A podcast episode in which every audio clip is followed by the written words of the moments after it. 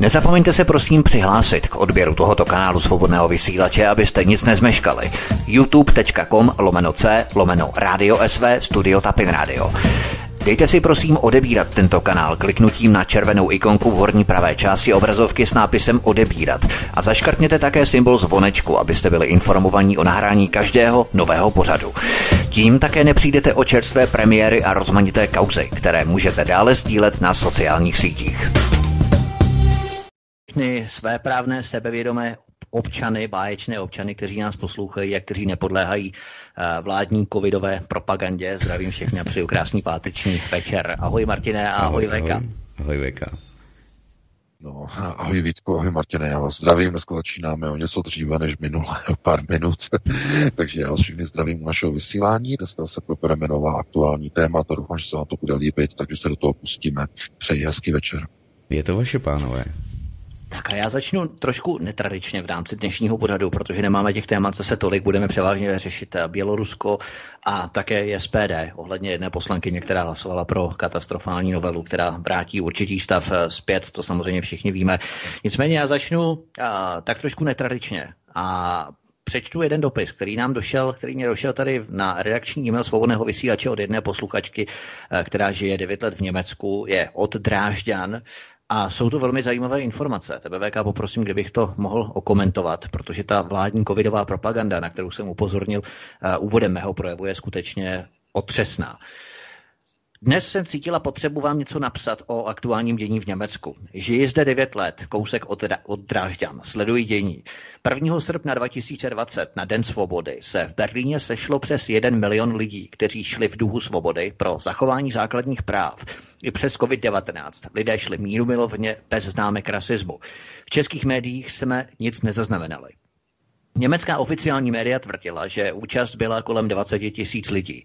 Nyní se chystá další velká demonstrace v Berlíně. dvacátého devátého srpna dva tisíce dvacet je pozvaná celá Evropa lidí s kritickým myšlením.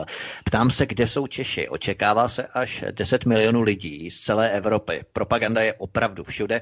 Věřím a doufám, že můj národ není zaslepený vůči Německu obyčejných lidí jako v Čechách, protože pravda je úplně jiná, ale to vám oběma nejspíš nemusím vysvětlovat.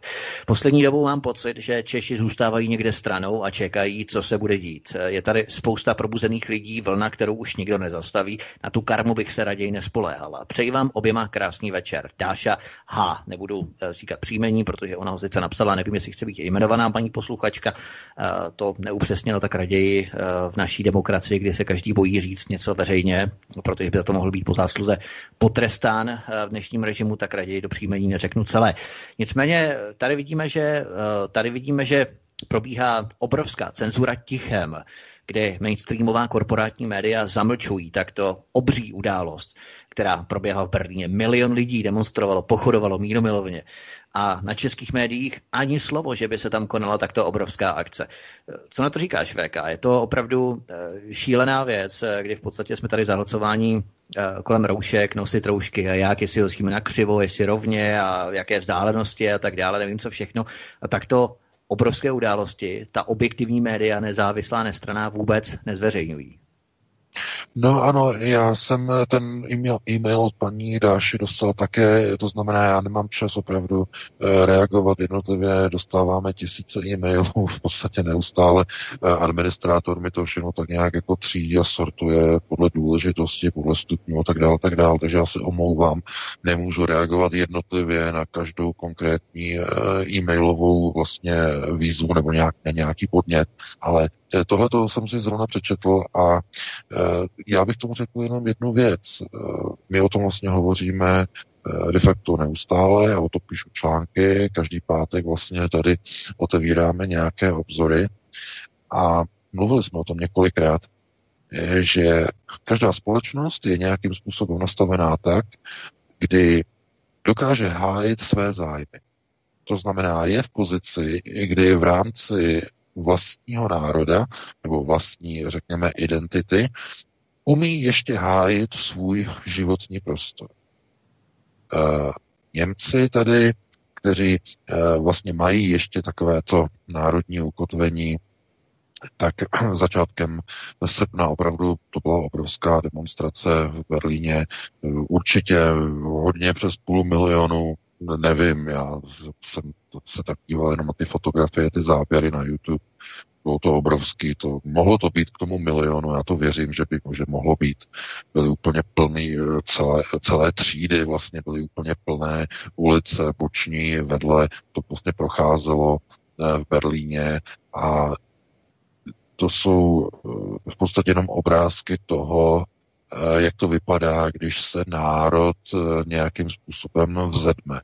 To, že o tom neinformovala česká média nebo další některá jiná, co mě vůbec nepřekvapuje, protože to jsou věci, které, o kterých se neinformuje, které nejsou žádoucí. Konec konců jistě víte, že znovu i vlastně od prvního září se v České republice začnou zase nosit nějaké roušky. Mezitím Andrej Babiš to se nějak trošku upravil a zrušil. To znamená, on si, víte, Andrej, no, što, što slučilo? Teda, co se stalo? Já jenom od, od, odbočím.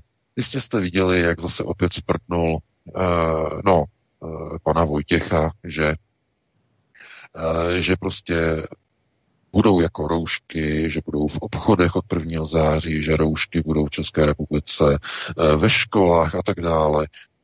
Vz, vzedmul se proti tomu obrovský odpor mezi voliči hnutí ANO. Obrovský odpor. I na Facebooku tam to zaznívalo, že pane Babiši, proč to děláte? No, až to slučilo. Takže Babiš okamžitě zařadil páku, že jo, nejdřív spojka, zařazení jiného rychlostního stupně, spojka, zpátečka a už to jel.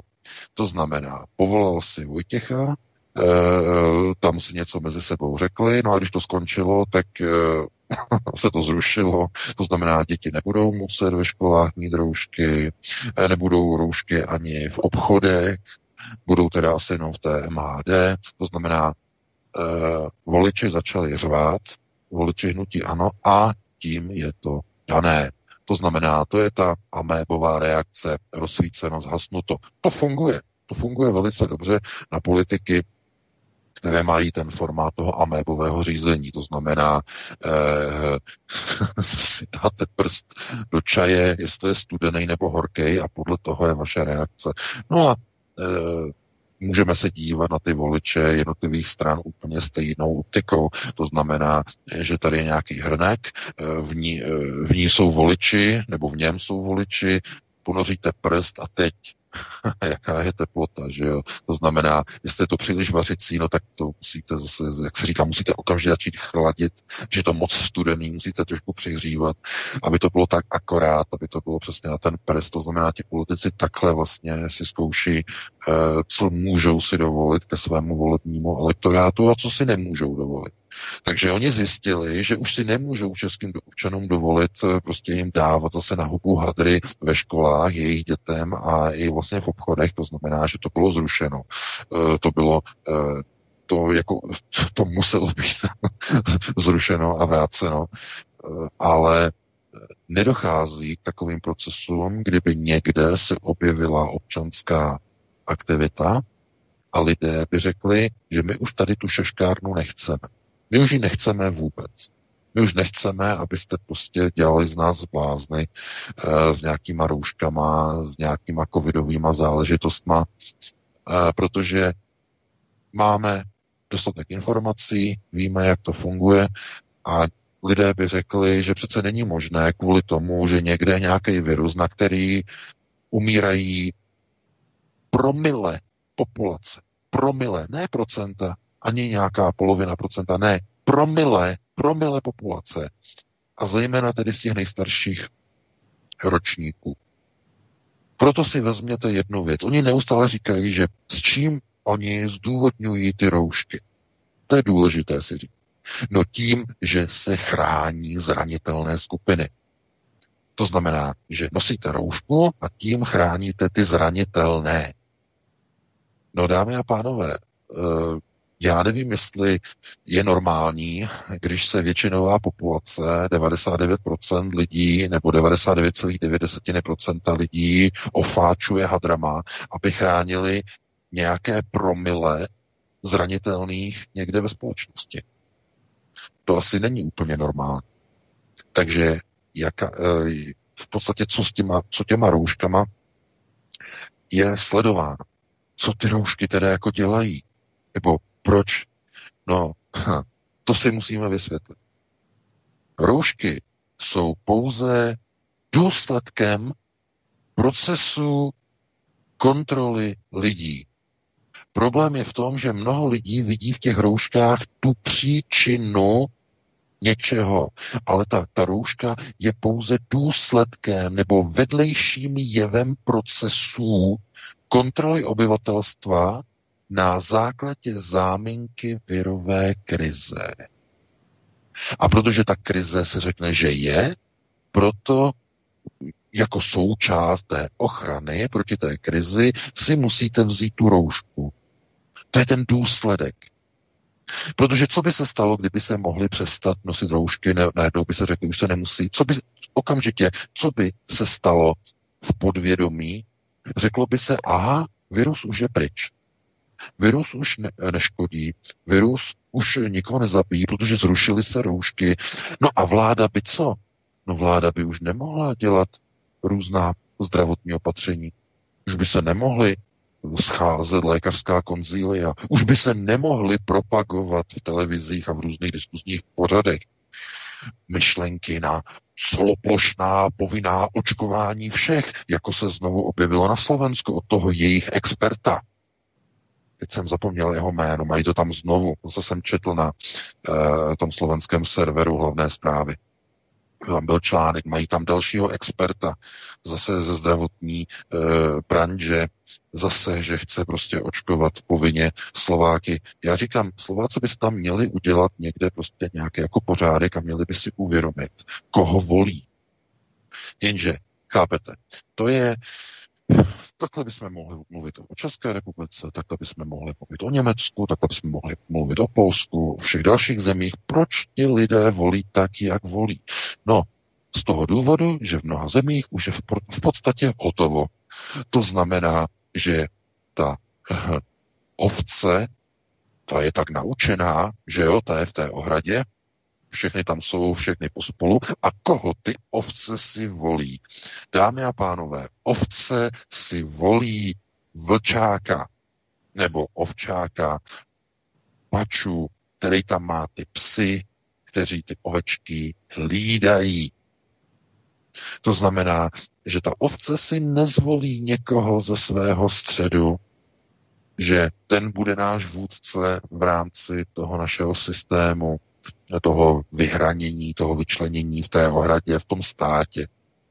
My se řeklo, my si vybereme jednu z našich ovcí v našem středu, ta nám bude šéfovat, protože ta rozumí našim problémům. To je další věc. Ta rozumí našim problémům. Ne. Takhle to nefunguje. Všimněte si, co dělají ovčané? Co dělají? Volí do zastupitelských orgánů ve všech volbách lidi, kteří vůbec, ale vůbec nemají s problémy obyčejných lidí naprosto nic společného.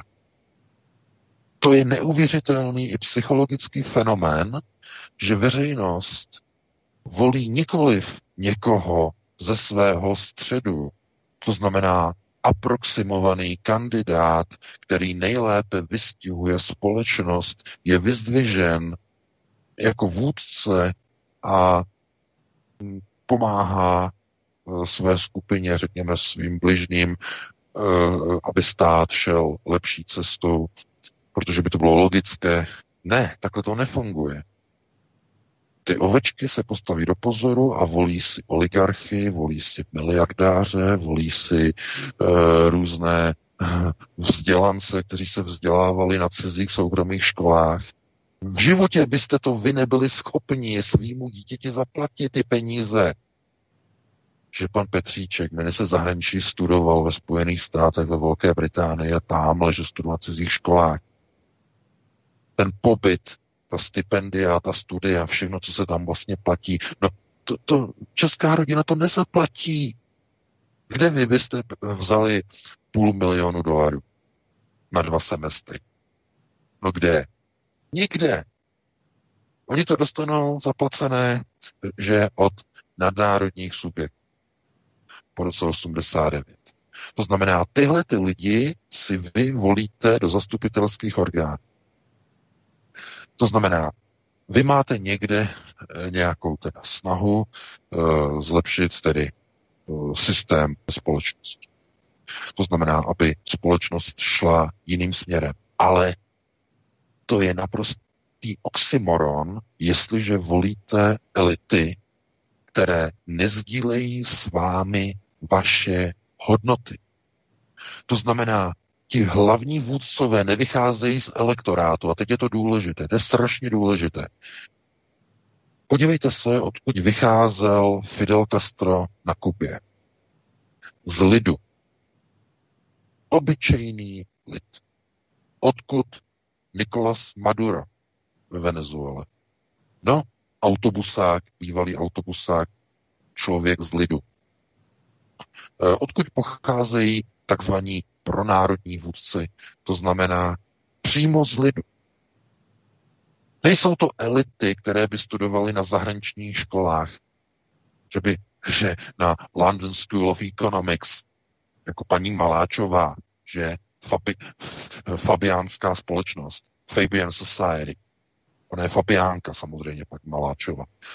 Globalistka jako řemen.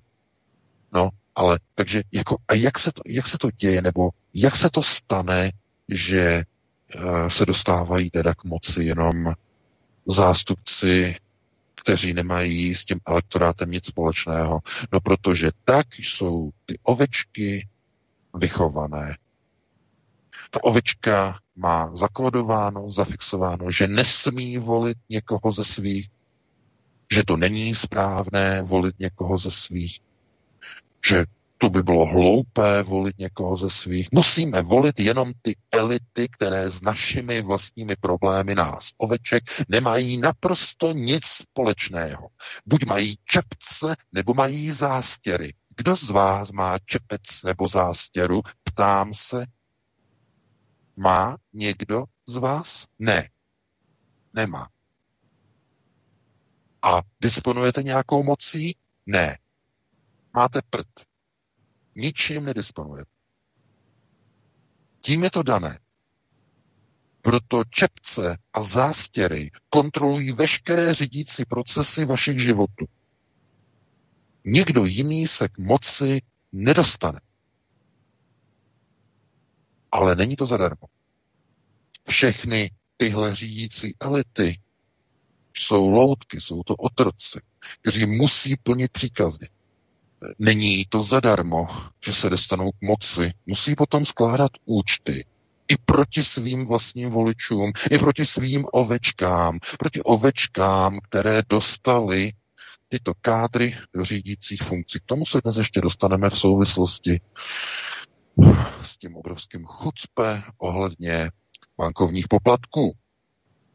Takže já jenom bych řekl na e, tento dopis, nebo přečtený dopis, že ta společnost e, v České republice zkrátka nechodí do těch demonstrací a nesvolává ty velké demonstrace, protože tam už prostě těžko hledáte ty vlky, tam už těžko hledáte ty ostré, řekněme, zastánce tedy nějakého národního souručenství, protože těch lidí je málo a v té společnosti těch lidí vyrůstá každý rok stále méně a méně, protože ta společnost se globalizuje.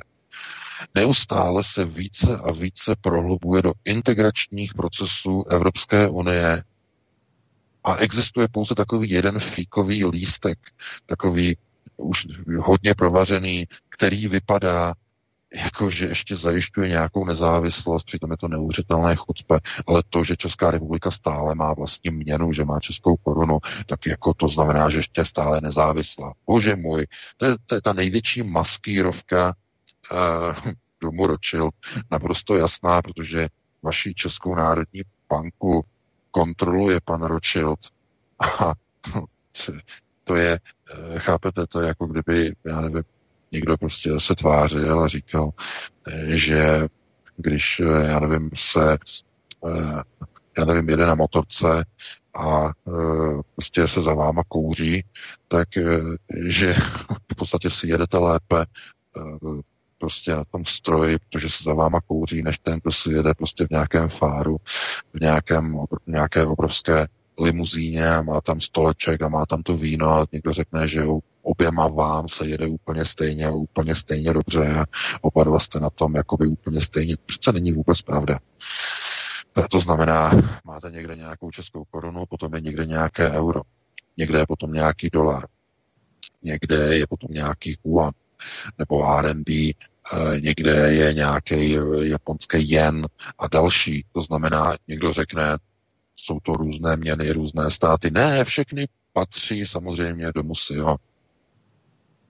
Všem těmto uh, měnám v podstatě vévodí de facto jenom jedna centrální banka, Rothschildova banka v Londýně. A mají pobočku samozřejmě ve Spojených státech a uh, mají v Hongkongu mimochodem. A to znamená, to má velké přesahy, to není jako samo, samonosná záležitost, která by prostě jako nějak vznikla.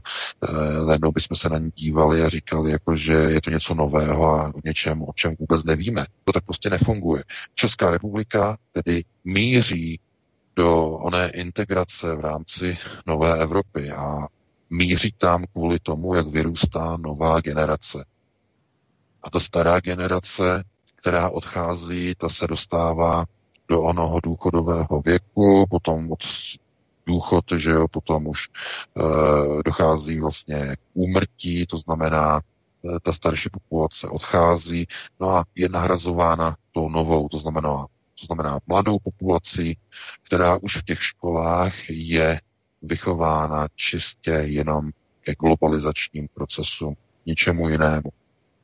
Ten, ná, ten národ je-li vychováván dlouhá a dlouhá desetiletí, potažmo staletí, v tom porobeném područí neustále někomu tady poslouchat, někomu usluhovat, někomu ustupovat, to znamená ta ohnutá záda, to poslouchání a tak dále, a tak dále, tak nemůže logicky přirozeným způsobem z toho národa vyrůst národ bojovníků a e, svobodných lidí, kteří si nenechají diktovat. To je potom i v tom národě, je to okopírované. A nelze s tím nic dělat, protože ten národ tak je de facto ukotvený, e, je to dané výchovou, není to dané ekonomickou sílou, není to dané reprezentací, není to dané vojenskou silou, počtem vojáků. Ne, to nemá s tím nic společného. Je to myšlenkové nastavení, uvažování českých občanů. Američané proto mají nádherný výraz mindset a no, těžko se proto nachází český překlad, přesný, doslovný, který by to vystihoval, to znamená, je to Je to nastavení mysli, nastavení mysli asi to nej, nejbližší přirovnání, nebo ten překlad ten nejbližší, kdy člověk nějakým způsobem, aniž by na něčem uvažoval, tak má dopředu jasno o některých věcech. To znamená držet hubu a krok, ohnout ty záda, poslouchat to, co řeknou ti zvolení zástupci všech těch, řekněme, politických stran, kteří nemají s těmi vašimi problémy vůbec nic společného, protože nezastupují vůbec vaše zájmy. To je ten důvod. Takže ano, bylo by to krásné mít i v Praze tu milionovou demonstraci proti těm rouškám. Nejenom proti rouškám, ale i proti řekněme vakcínám, povinnému vakcinování a tak dále, a tak dále. Znamená, bylo by skvělé tohleto všechno jako mít, ale obávám se, že takhle to nefunguje. Milion lidí dostanete na Letnou nebo podobná čísla, třeba ne tak velká, tak třeba čtvrt milionu a podobně. A když se demonstruje za globalizační teze, za neoliberalismus.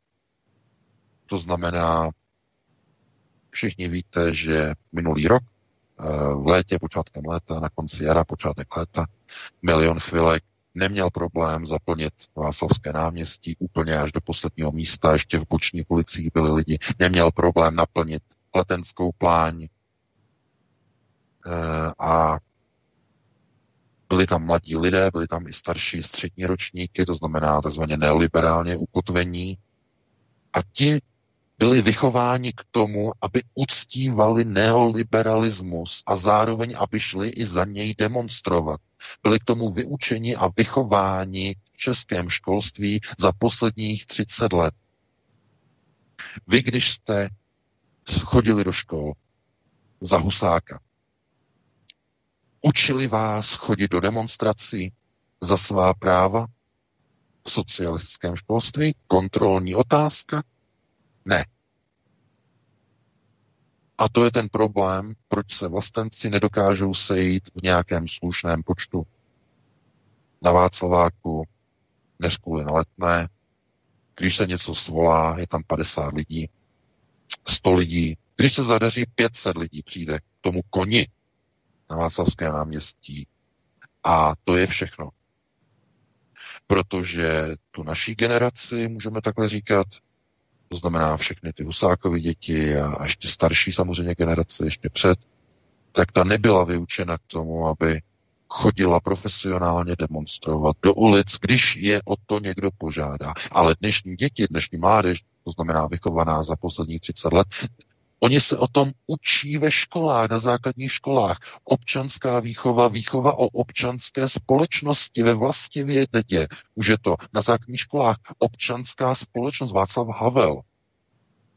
Ty jako dítě musíš jít demonstrovat za lidská práva. Za co demonstroval Václav Havel.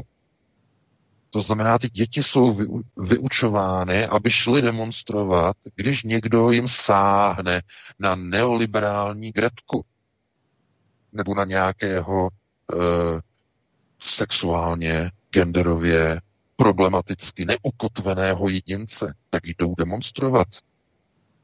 Když je zavolá Mikulášek eh, z Milionu chvilek, tak naplní eh, Staroměstské náměstí, naplní Letnou, není problém. A proč je tam dostane?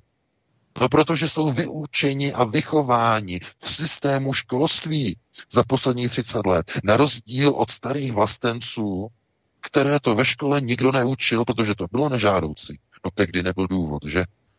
Dobře, tady to ukončíme, pustíme se do dalšího tématu, Vítku.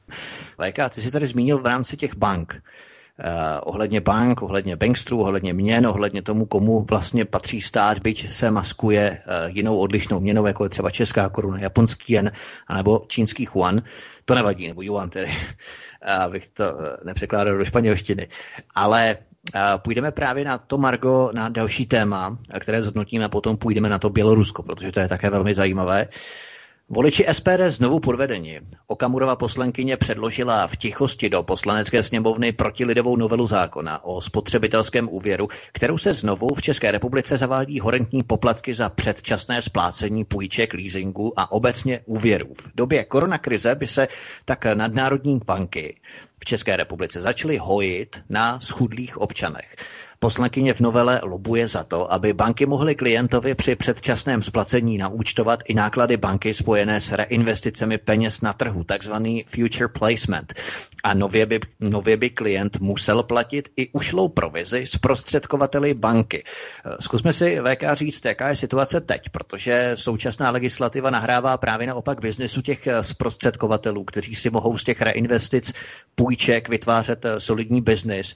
Nemají teď ty zprostředkovatelů zprostředkovatelé zlaté žně a tohle měl být jaksi narovnané tou novelou, ale zkusilo se bohužel tady s tím i propašovat ty výhody pro samotné banky jako takové, ale původně to mělo být zamezení neřízeného biznesu těch zprostředkovatelů, i když se potom do toho zamíchaly ty banky, je to tak?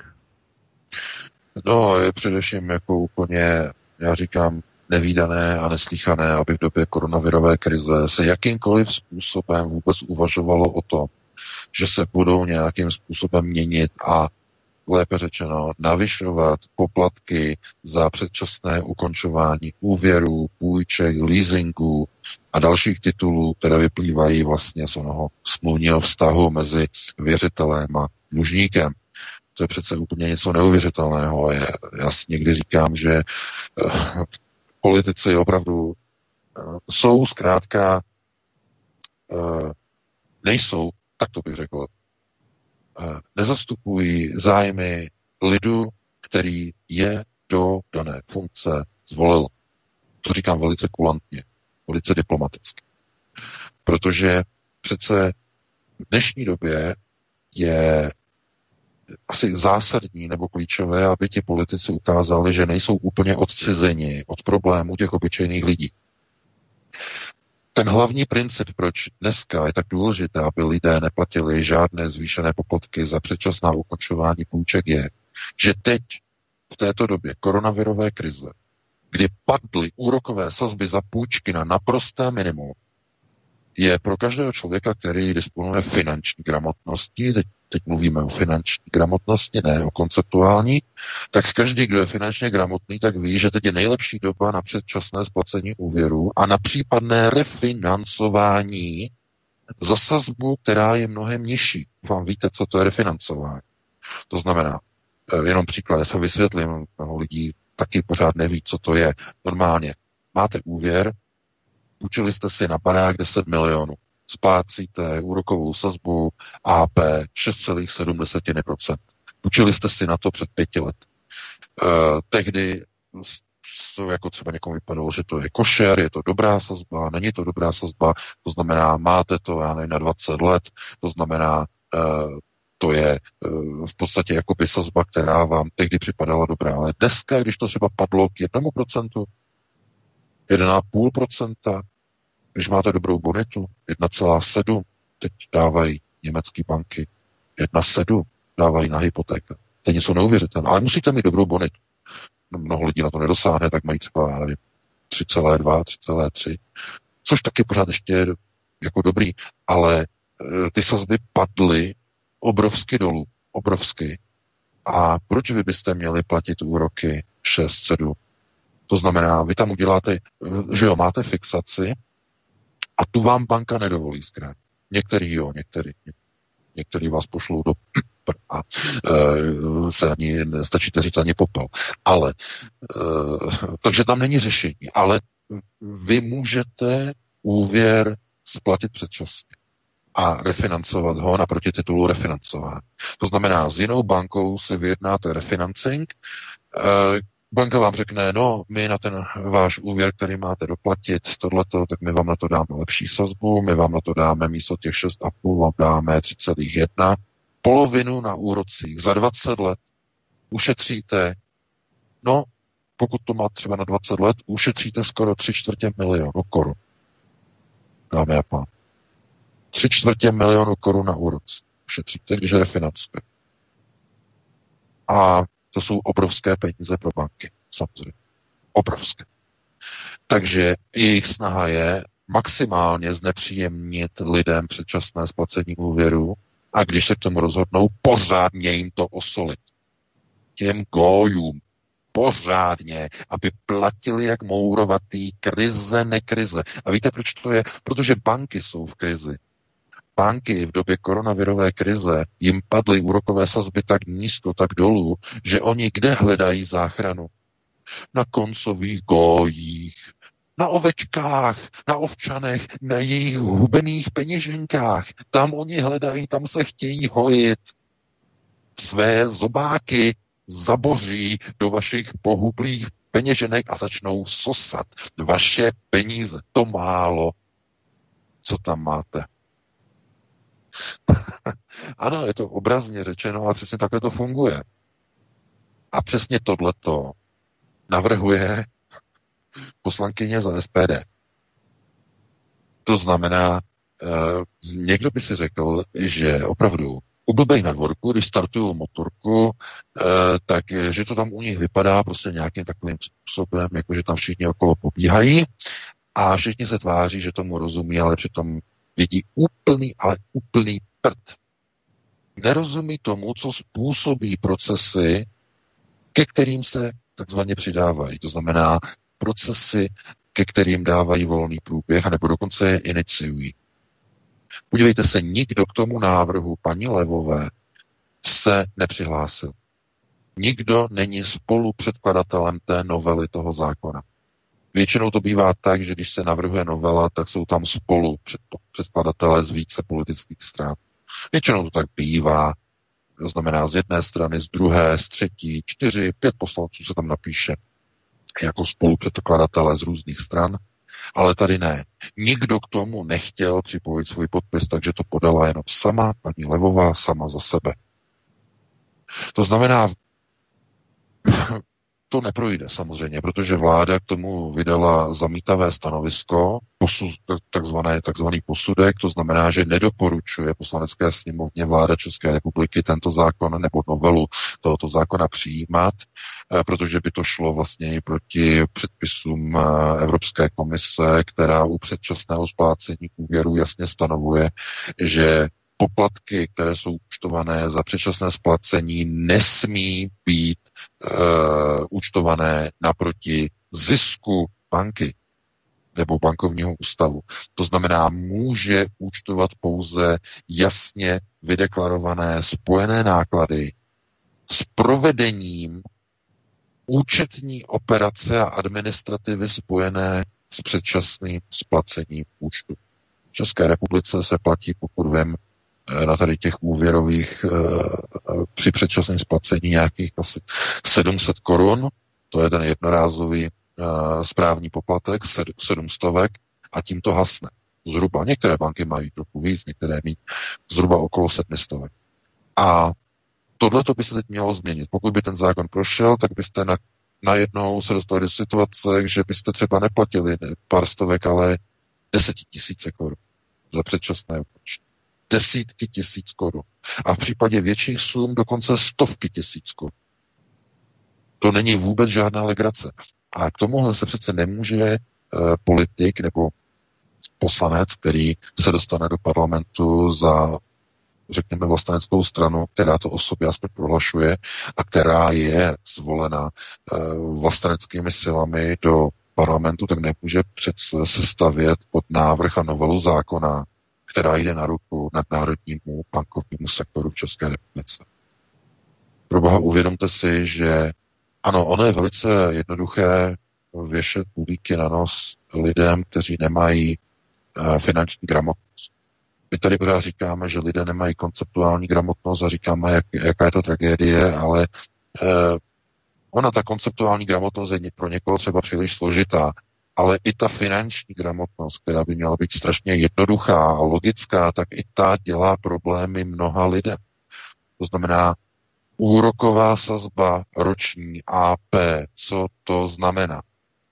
Když máte pět procent A P, co to znamená, když si vezmete hypotéku s pět procent roční úrokovou sazbou? Když máte hypo na třicet roků, tak úrok za třicet roků při pěti procentní úrokové sazbě je sto padesát procent. Zaplatíte za barák jeden a půlkrát tolik, než je jeho hodnota. To je, doufám, ještě, to je, pro mnoho lidí je to něco neuvěřitelného, ale máte hodnotu, představte si barák, který má hodnotu eh, jeden milion, a to je jistina. A úrok na tom, na tom za třicet let je sto padesát, to znamená jeden milion pět set tisíc. To znamená za třicet let vy za ten barák zaplatíte dva miliony pět set tisíc místo jednoho milionu. To znamená jednou a ještě na půl tolik přeplatíte. No a když vy refinancujete někde na začátku toho splácení, nebo třeba po třech, pěti letech, tak vy refinancujete o polovinu nižší úrokovou sazbu, tak vy nepřeplatíte jeden a půl milionu, ale jenom sedm set padesát tisíc. Ušetříte tak za třicet roků sedm set padesát tisíc tím, že refinancujete z pět procent úrokové sazby na dvě a půl. To je finanční gramotnost. A paní Levová, nevím, co jí motivovalo udávání těchto, nebo tohoto zákona, nebo návrhu tohoto zákona, ale to je skandál. To znamená, jestli někdo počítá s tím, že lidé jsou konceptuálně negramotní a ještě k tomu je finančně negramotní, tak tady mít, máte potom výsledek, jak si politici myslí, že si můžou e, vás natahovat prostě jako, jako fusekli, protože vy vůbec nechápete, co se okolo vás děje. Jak si může e, nějaký poslanec nebo poslankyně nějaké vlastenecké strany dovolit předložit takovýhle zákon. Vždyť to banky, nadnárodní banky, každý rok vy, vyvádí z České republiky stovky miliard na svých uh, prebendách, na svých, no, prebendách, dividendách samozřejmě. Vyvádí z republiky. To znamená, oni mají snad, nebo oni mají snad málo peněz, banky, že musí se hojit na penězích obyčejných občanů v době koronavirové krize, když ztrácejí zaměstnání, s platama, je to jedno velký špatný, tak v téhletý době někdo přijde do parlamentu, předkládá zákon, jak zvednout poplatky za předčasná splacení půjček a úvěrů v České republice. Dámy a pánové, tohleto bychom mohli komentovat velice dlouho. Já si myslím, že komu není z hůry dáno, v apatice nekoupí.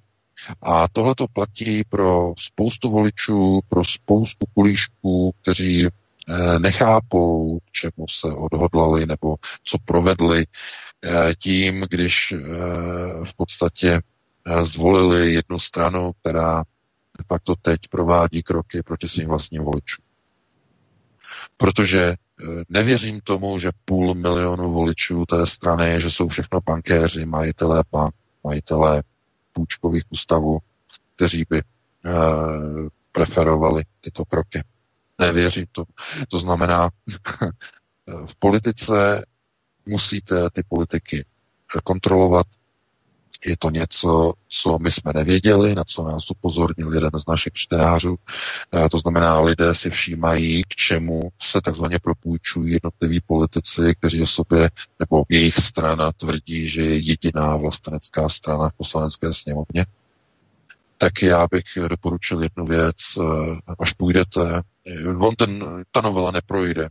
Věřím tomu, že, že, že nikdo z politiků, kteří mají všech pět pohromadě, tak proto ruku nezvednou poslanecké sněmovně, ale pokud by to, nedej bože, prošlo, uh, tak já bych vám potom doporučoval dojít si potom třeba uh, při žádosti o předčasné splacení uh, třeba nějaké, nějaké velké půjčky, nějakého velkého úvěru.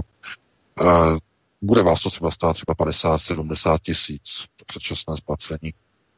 Zajít si potom za paní poslankyni, aby vám to zaplatila.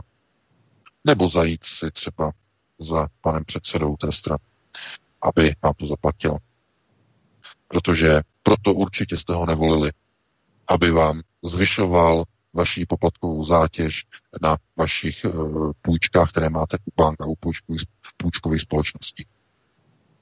Aby se banky hojily v době koronavirové krize na vaší vlastní peněžence. Neuvěřitelný skandál, já k tomu nemám slov.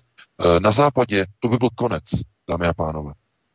Tohleto, kdyby do parlamentu, nebo tady, tady v Německu do Bundestagu, kdyby takové, takovouhle věc dal někdo z A F D, tak celá partaj končí. Kompletně. Celé. No, Němci by je sežrali samozřejmě. Vedení A F D. A víte, že, to je, že i vedení A F D je hodně že jo, Alice, no, teď jsem zapomněl, její příjmení, sakra. Weidl. Weidl. Weidl, no, Alice Weidl. Takže a pan Kaulán samozřejmě, tak všichni by šli okamžitě od válu, řekli, to, tohle to, to, to snad jako nemyslíte vůbec vážně, ale co je důležité, vůbec ani mainstreamoví politici, Babiš to odmítl. Babiš říkal, že prostě to je naprostý nesmysl a naprostý šílenství prostě v dnešní době, kdy lidi mají prostě málo, mají hluboko do kapsy, tak aby se uzákoňovali prostě rozhodnutí, že se budou zvyšovat poplatky a po, de facto pokuty, to jsou pokuty de facto, jo. Když se tomu neříká pokuta, ale to obrovské poplatky za předčasné e, splácení půjček a úvěrů. To znamená, kde našla paní Levová tu inspiraci pro Boha? Kdo jí to řekl? To by mě strašně zajímalo. Pro Boha, jaké myšlenky, jaké pohnutky jí vedly. Ona to myslela možná dobře. Dobře, ale přece musí vědět, že jestliže někdo má úvěr jeden milion třeba na nějakou hodně luxusní kuchyň, nebo kuchyň, kompletní vybavení bytu, jo, nějaký, máte barák, máte hypotéku, jo, máte hypo za sedm, osm, deset milionů a do toho bytu na úvěrák, na spotřební úvěr jste si koupili vybavení do toho nového baráku třeba za milion na úvěr, spotřebitelský úvěr. A vy jste si ten úvěr vzali, já nevím, řeknu, na deset roků, na deset třeba, a vzali jste si ho před třema rokama, měli jste tam úrok třeba šest procent nebo sedm, u těch spotřebních je to vždy, vždycky trošku víc, než u těch třeba hypoték, tak sedm, osm, někdy devět procent. A teď vám třeba banka nabízí, že vám to dá na polovinu. To znamená, že vy ušetříte za, za tu dobu obrovské peníze, když refinancujete o polovinu. Desítky tisíc korun ušetříte a to hraje obrovskou roli. To znamená, ušetříte za to splácení desítky tisíc korun, když předčasně splatíte teď, po pár letech. No ale když bude přijatý tady ten nový zákon, tak všechno to, co ušetříte, musíte té bance zaplatit. To znamená, neušetříte nic a ještě tam budete mít smluvní pokutu za takzvaný future placement. Future placement, to je takzvané reinvestování, to znamená, vy když ty peníze bance vrátíte, tak ona s těma penězma musí okamžitě jít na trh a půjčit je někomu jinému, jinak ty peníze ztrácí hodnotu. To znamená, nejhorší, co se stane bance, že ty peníze jí zůstávají na účtu a že ona s nima nemůže hejbat. To znamená, ona musí ty peníze vzít a okamžitě půjčit někomu novému, novému dlužníkovi, nabídnout. Jenže, protože se změnila situace na trhu v porovnání s, s dobou před uh, třema až pěti lety, tak mu nemůže ty vaše peníze, které vy jste předtím splatili, mu je půjčit za, znovu za těch sedm, osm, devět procent roční úrokové sazby, ale jenom třeba za čtyři a půl, za polovinu. To znamená, přijde o biznis, přijde o ten zisk, který původně měla z vás. A tenhle rozdíl, teda vy budete muset bance zaplatit. To je takzvaná náhrada za future placement. To je znova finanční gramotnost. Jak si může vůbec politik z vlastenecké strany tohleto na své voliče dovolit? Co to je? Taková strana by okamžitě skončila. Když ne strana, tak aspoň ten politik rezignoval. Rezignace okamžitě. A to musíme vysvětlovat tady v našich pořadech. Obyčejným lidem, kteří neví vůbec, co se děje. Dobře, tady to ukončíme, pustíme se do dalšího tématu, Vítku, abychom stihli vše. Určitě, máme tady P K, už jenom to Bělorusko, takže to určitě stihneme. Reforma sektoru národní bezpečnosti, šokující konceptuální dokument z dnes už zlikvidovaného webu běloruské opozice dokazuje, že Západ dlouhodobě plánoval a připravoval státní převrat v Bělorusku s cílem rozkradení národního majetku úplně stejně jako v Československu před třiceti lety. Výsledkem měla být integrace Běloruska do Evropské unie a NATO, zapojení Běloruska do amerického projektu Trojmoří, zahájení dovozu amerického skapalněného plynu ze Spojených států amerických, šíření televizních seriálů a zpráv z produkce Evropské unie, Spojených států a dalších zemích Bělorusku, Rozvázání veškerých vztahů s Ruskem, ukončení výstavby ruské jaderné elektrárny a výstavba vojenských opěrných bodů na hranici s Ruskem. S tím souvisí i Svetlana Tichanovská, která šlápla na brzdu. Totiž ona se neprohlásila prezidentkou, ale nabídla, že se stane dočasnou vůdkyní lidu na cestě k novým volbám. Její improvizované vystoupení na YouTube v hotelu Marriott ve Vilniusu bylo velmi divné. Studio neobsahovalo žádné běloruské státní symboly, ani vlajky nebo nápisy.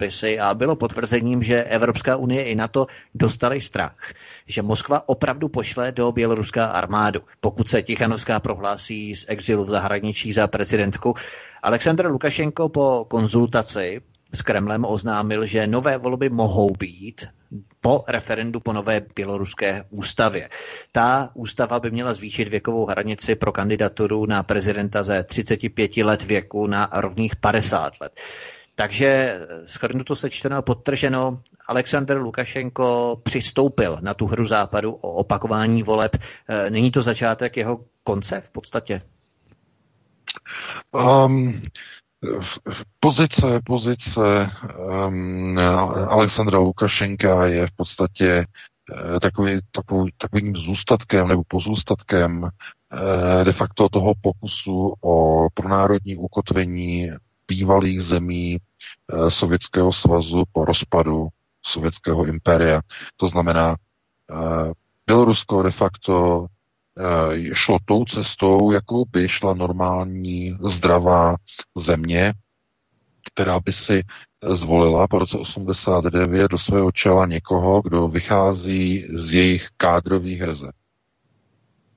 E, Lukašenko je bývalý učitel, má učitelské vzdělání, to znamená, vychází jako kádr, jako ze školství, nikdy nestudoval na za, žádné zahraniční škole a to dokonce ani v rámci Sovětského svazu. Studoval pouze eh, na, v Bělorusku, na, potom na Běloruské univerzitě a eh, má tedy vzdělání jenom z běloruských škol. To znamená, je to typický, kdybychom měli mluvit o pronárodním kádru, tak Alexandr Lukašenko je typickým pronárodním kádrem, který vyšel z, z národního vzdělání, ze systému tehdejšího ještě sovětsky ukotveného, ohraničeného vzdělání v rámci eh, takzvané eh, Běloruské sovětské socialistické republiky v rámci S S S R. Takže on má tady to vzdělání a on vedl a vede stále tu svoji zemi de facto takovým tím klasickým, typickým národním e, ukotvením, to znamená, lidé mají zdravotnictví zdarma, lidé mají školství zdarma, lidé mají garantované důchody a v Bělorusku je stoprocentní zaměstnanost. Nikdo není bez práce. E, ekonomika do značné míry je vysoce regulována, ceny Pozor, ceny v Bělorusku jsou státem regulované. Všechny ceny, naprosto všechny ceny, není tam volný trh ve smyslu uh, volné tvorby cen na trhu, všechno je státem regulované a to je kvůli tomu, aby byl udržen sociální smír, aby lidé si mohli dovolit zboží, aby nedocházelo k inflaci, to znamená k něčemu, že někdo zdraží a potom musí všichni zdražovat kolem něho, to je typický projev takzvané tržní ekonomiky. No a někomu se tohleto nelíbilo. Nelíbilo se to samozřejmě nosatým. To znamená, dům Rothschild dal pokyn, dal signál k rozbití Běloruské republiky. Tohle to všechno, co teď probíhá, vidíme. Používají k tomu procesy řízení velice drsné a um, ukazuje se, že uh, to sepětí, řekněme, onoho běloruského lidu s prezidentem Lukašenkem je o velmi silné, nedá se to porovnávat s Ukrajinou, a stojí za ním běloruská armáda i policie. A tohleto si musíme rozebrat, v čem se liší v podstatě situace na Ukrajině v roce dvacet třináct dvacet čtrnáct a situace, nebo od situace teď v roce dvacet dvacet v Bělorusku. Když v roce dva tisíce třináct v prosinci a také potom v lednu dva tisíce čtrnáct probíhaly ty obrovské nepokoje na kyjevském Majdanu, tak tehdejší prezident Viktor Yanukovych měl v rukách Ukrajinu, která kvůli korupci byla úplně zlikvidovaná a nic v ní už v té době nefungovalo. A co horší pro něho tedy v roce dvacet čtrnáct, že v té době už za ním nestála ani policie a ani armáda. V polovině roku dva tisíce třináct proběhly západními médii informace, že ukrajinská armáda je před krachem, že nej, není na výplaty důstojníků, není na výplaty vojáků, e, půl roku nedostávali zaplaceno a tak dále a tak dále. A to bylo už za Janukovič v polovině roku dva tisíce třináct. To znamená, on nebyl schopen zajistit peníze a dobrý status ani pro mocenské síly ve vlastní zemi, o které by se mohl opřít ve chvíli, když by došlo k nějaké eskalaci a k nějaké vnější, nepřátelské vnější politické intervenci, čemuž potom došlo v prosinci a v lednu následujícího roku. To znamená, že on nemohl zasáhnout proti zahraniční hrozbě, nemohl zasáhnout ani proti, řekněme, zaplaceným členům a organizovaným členům takzvaného pravého sektoru, protože nikdo už za ním nestál. Ani policie, ani armáda. To znamená, nemohl povolat armádu do ulic, ta by totiž mu odpo- odmítla poslušnost, to znamená, on to ani neskusil, a policie byla neschopná, neochotná něco řešit. Jediný útvar, který byl nějakým způsobem jakoby lépe placený a kde přece jenom byla nějaká lojalita, to byly jednotky Berkut, ale to byly oddíly, pořádkové oddíly, které byly určeny k jinému účelu než k potírání revoluce. Jsou jednotky pořádkové, kdy někde jsou nějací vandalové, kteří třeba, nevím, jdou opilí z fotbalového zápasu, dělají bordel v ulicích, tak k tomu jsou určeny jednotky, nebo byly určeny jednotky Berkut, to znamená pořádkové síly. Ty nebyly určeny k tomu, aby zvládali ze zahraničí plánovanou intervenci proti svrchovanosti Ukrajiny. Takže on v lednu dva tisíce čtrnáct věděl, že je konec. Janukovič si to spočítal a musel uprchnout. Musel utéct z Ukrajiny. No, ale situace v Bělorusku je úplně jiná. V Bělorusku všechno funguje. Armáda je dokonale placená, policie je nadstandardně vybavená, mají platy, mají bydlení, mají byty, mají auta a nejsou blbí, ví, jak to vypadalo na Ukrajině, to znamená, proto armáda stojí za Lukašenkem. A proto policie stojí za Lukašenkem. A proto i Vladimir Putin teď řekl, že si to promyslel, rozmyslel, že žádná ruská armáda není potřeba, aby se posílala do Běloruska. No ano, protože za Lukašenkem stojí celá běloruská armáda. To cvičení, které probíhalo od pondělí do včerejška na západě Ukrajiny, to potvrdilo. Celá armáda je dokonale kontrolovaná Lukašenkem. Nedošlo ani k jedné jediné vzpouře, ani jeden velící důstojník běloruské armády na jakékoliv úrovni, ať je to generál, plukovník, major, kapitán, nadporučík, nižší důstojníci, nikde nedošlo k vypuknutí vzpoury. Nikde, ani na jedné posádce. Pouze se objevila taková ta propagandistická videa, že jeden vojáček tam natočil video, že nechce už sloužit uh, své armádě a tam prostě zahodil tu uniformu. Jedno takové, jedno video. Řadový vojáček se chtěl zalíbit paní Tichanovské, která dezertovala a utekla do Vilniusu pod ochranu NATO a C I A. Oni, že prý neví, kde v prý se nachází. Tichanovská bydlí v hotelu Marriott v centru, zjistila ruská tajná služba F S B, to uniklo. Bydlí v Marriottu. No, má tam celé patro a jsou tam agenti americké C I A, kteří hlídají v Marriottu v hotelu ve Vilniusu v Litvě. Kompletně celé patro má tam. Takový chucpe. Chápete? Řízený státní převrat. No, dobré na tom je, že Uh, Lukašenko takzvaně se zreální. To znamená, Lukašenko dostal lekci, tvrdou lekci. Když podáš ruku západu, ten západ ti ukousne hlavu. Podáš jim ruku na spolupráci a oni ti uřežou hlavu a hned jak tě zlikvidujou, tak tě rozkradou celou tvoji zemi a celé národní bohatství a zotročí a, schu- a uvedou do chudoby a do rozvratu celý tvůj národ. No jak to dopadlo v Libii? Co udělal Muammar Gaddafi v roce dva tisíce sedm? No začal se samozřejmě ňu, ňu, ňu, ťu, ťu, ťu, tehdy a potom přišel k moci dva tisíce osm Obama zejména. A to začalo už v roce dva tisíce sedm, už když končil Bush, tak velké bratříčkování, zpřátelování s Američany, zlepšování vztahů s Evropskou unií. Pamatujete si, jak Kaddáfi chtěl zlepšit vztahy, přiznal svůj podíl, nebo to, že atentát na americký Boeing nad Lockerbie ve Skotsku, že to byla práce v podstatě libijské tajné služby, to znamená, oni se k tomu přiznali, Tripolis řekl, ano, byla to naše práce, tak vyplatili potom těm obětem odškodné, to znamená takové to zpřátelování, bratříčkování. No a jak to dopadlo? V roce dva tisíce jedenáct zakroutili mu krkem, no respektive zastřelili ho jako psa. Agent, důstojník eh, francouzské tajné služby měl Sarkozyho na telefonu a říkal, máme, eh, dopadli jsme eh, tady v Sirtě, eh, se skovává tady v tom eh, potrubí, v tom kanálu se tady skovává eh, Muammar Kaddáfi, co máme dělat? A Sarkozy řekl, terminate. Nebo francouzsky, oni to potom přeložili do angličtiny, terminate, ukončit, popravit.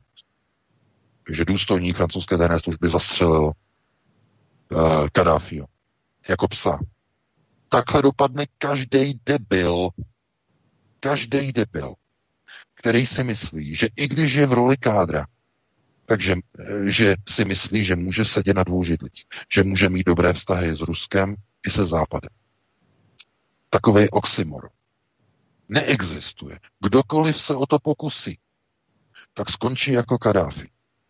Skončí jako Mubarak, jako Hosni Mubarak v Egyptě, který taky chtěl mít dobré vztahy jak s Ruskem, tak i se Spojenými státy, se všemi, s Izraelem a nakonec ho odstranili.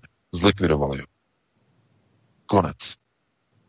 Podívejte se na Bašára Asada v Sýrii. To samé, jako přes kopírák.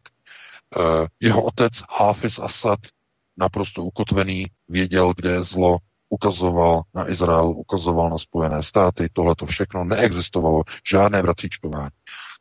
Přišel Bašar Asad, jeho syn, vzdělaný na západě, že lékař vystudoval oční lékařství, oční chirurgii, tohle to všechno ve Švýcarsku, takže jiné vzdělání, jiný přístup, měkký přístup. No a začala se přátelit se Západem, e, s Jordánskem, e, takové to zlepšování vztahu se západními zeměmi a tak dále, tak dále. A co oni mu udělali? Jakmile ukázal slabost, tak mu ti zmetci rozpoutali občanskou válku přímo pod jeho okny a rozvrátili Sýrii. Nosaté právo. V okamžiku, kdy ukázal slabost, v tom okamžiku mu chtěli zakroutit krkem úplně stejně jako Kaddáfimu, úplně stejně jako v Iráku, když zakroutili krkem Saddamu Husajnovi, který ještě předtím, před uh, lety v polovině osmdesátých let, byl největším spojencem Spojených států a pomáhal bojovat Spojeným státům, respektive v proxy válce proti Iránu během irácko-iránské války. Tak to byl nejlepší spojenec. Donald Rumsfeld vychvaloval Saddama Husajna jako nejlepšího spojence v polovině osmdesátých let. Nejlepší spojenec Spojených států, Saddam Husajn proti Iránu. No, přepočítal se, nakonec ho nechali oběsit. Poté, co mu rozvrátili Irák, vybombardovali. Osvobodili v uvozovkách. To znamená, i Lukašenko, i Lukašenko, stejně jako o sedm let dříve, uh, hned vedle soused Viktor Yanukovych, i on se chtěl přátelit se Západem. Zkoušel to v roce dva tisíce třináct, chtěl udělat a podepsat s Evropskou unii, uh, víte, asociační dohodu, takový předstupeň členství uh, v Evropské unii, volný obchod v rámci, že jo, nějaké výjimky, nějaký pohyb těch lidí na pracovním trhu, že jo, do Evropy a tak dále, a tak dále. To znamená přátelíčkování se. No a co oni mu udělali? No udělali mu rozvrat a chtěli mu zakroutit krkem a on ještě naštěstí nebyl takovej debil, že by tam zůstával, sednul na letadlo a odletěl, uprchl, uprchl do Moskvy. Měl štěstí, protože oni už tam jeli.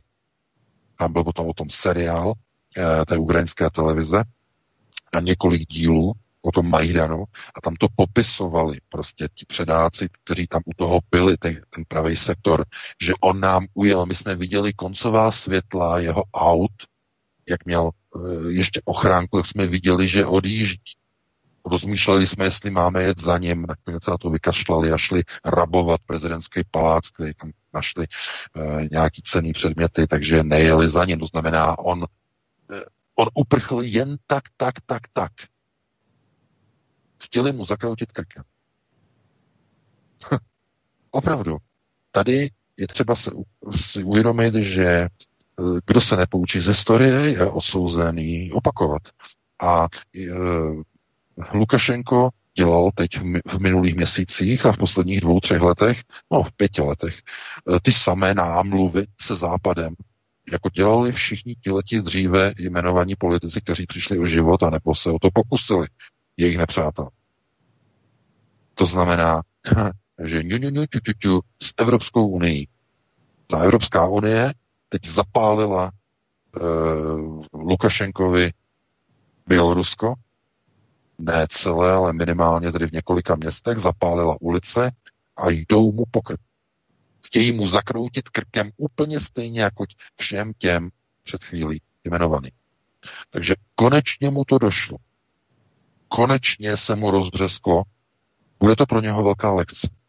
Pokud to ustojí, bude to obrovská lekce pro něho, protože on si uvědomí, že neexistuje sedět na dvou židlích. Neexistuje. V procesech řízení neexistuje. To je úplně stejné, jako kdybyste měli ty dva zmíněné mlýnské kameny, které jdou proti sobě, které melou proti sobě. To znamená, vy si vyberete, jestli chcete sedět na tom horním kameni z jedné strany nebo z druhé strany se tam přilepíte, to znamená, točíte se proti sobě v rámci na jedné straně, na druhé. A teď jsou debilové, kteří si myslí, že když vlezou mezi ty dva mlýnský kameny do prostřed, že to přežijou. Je to debíly. Jenže bohužel přesně tohleto předváděl před několika měsíci Lukašenko. Přesně tohleto předváděl Janukovič v roce dva tisíce třináct na Ukrajině. Přesně tohleto předváděl Muammar Gaddafi. Přesně tohleto předváděl Hosni Mubarak. Přesně tohleto předváděl Bashar al-Assad. Přesně tohleto předváděl Saddam Hussein v Iráku. Všichni to zkusili sedět uprostřed mezi dvěma mlýnskými kameny, že a že. Oba dva. To znamená mít obě dvě strany tak nějak dobře nastavené jako spolupráce mezi, mezi sebou. Tohle to, víte, a to je právě ta konceptuální tupost. To znamená, vy můžete mít inteligentního člověka, který vychází ze zdola, to znamená, vychází e, z lidu jako Lukašenko, to znamená učitel, tohleto. E, on má všechno v podstatě nastavené pro národně, ale jemu chybí e, koncept, konceptuální ustanovka. To znamená, tohle tomu chybí.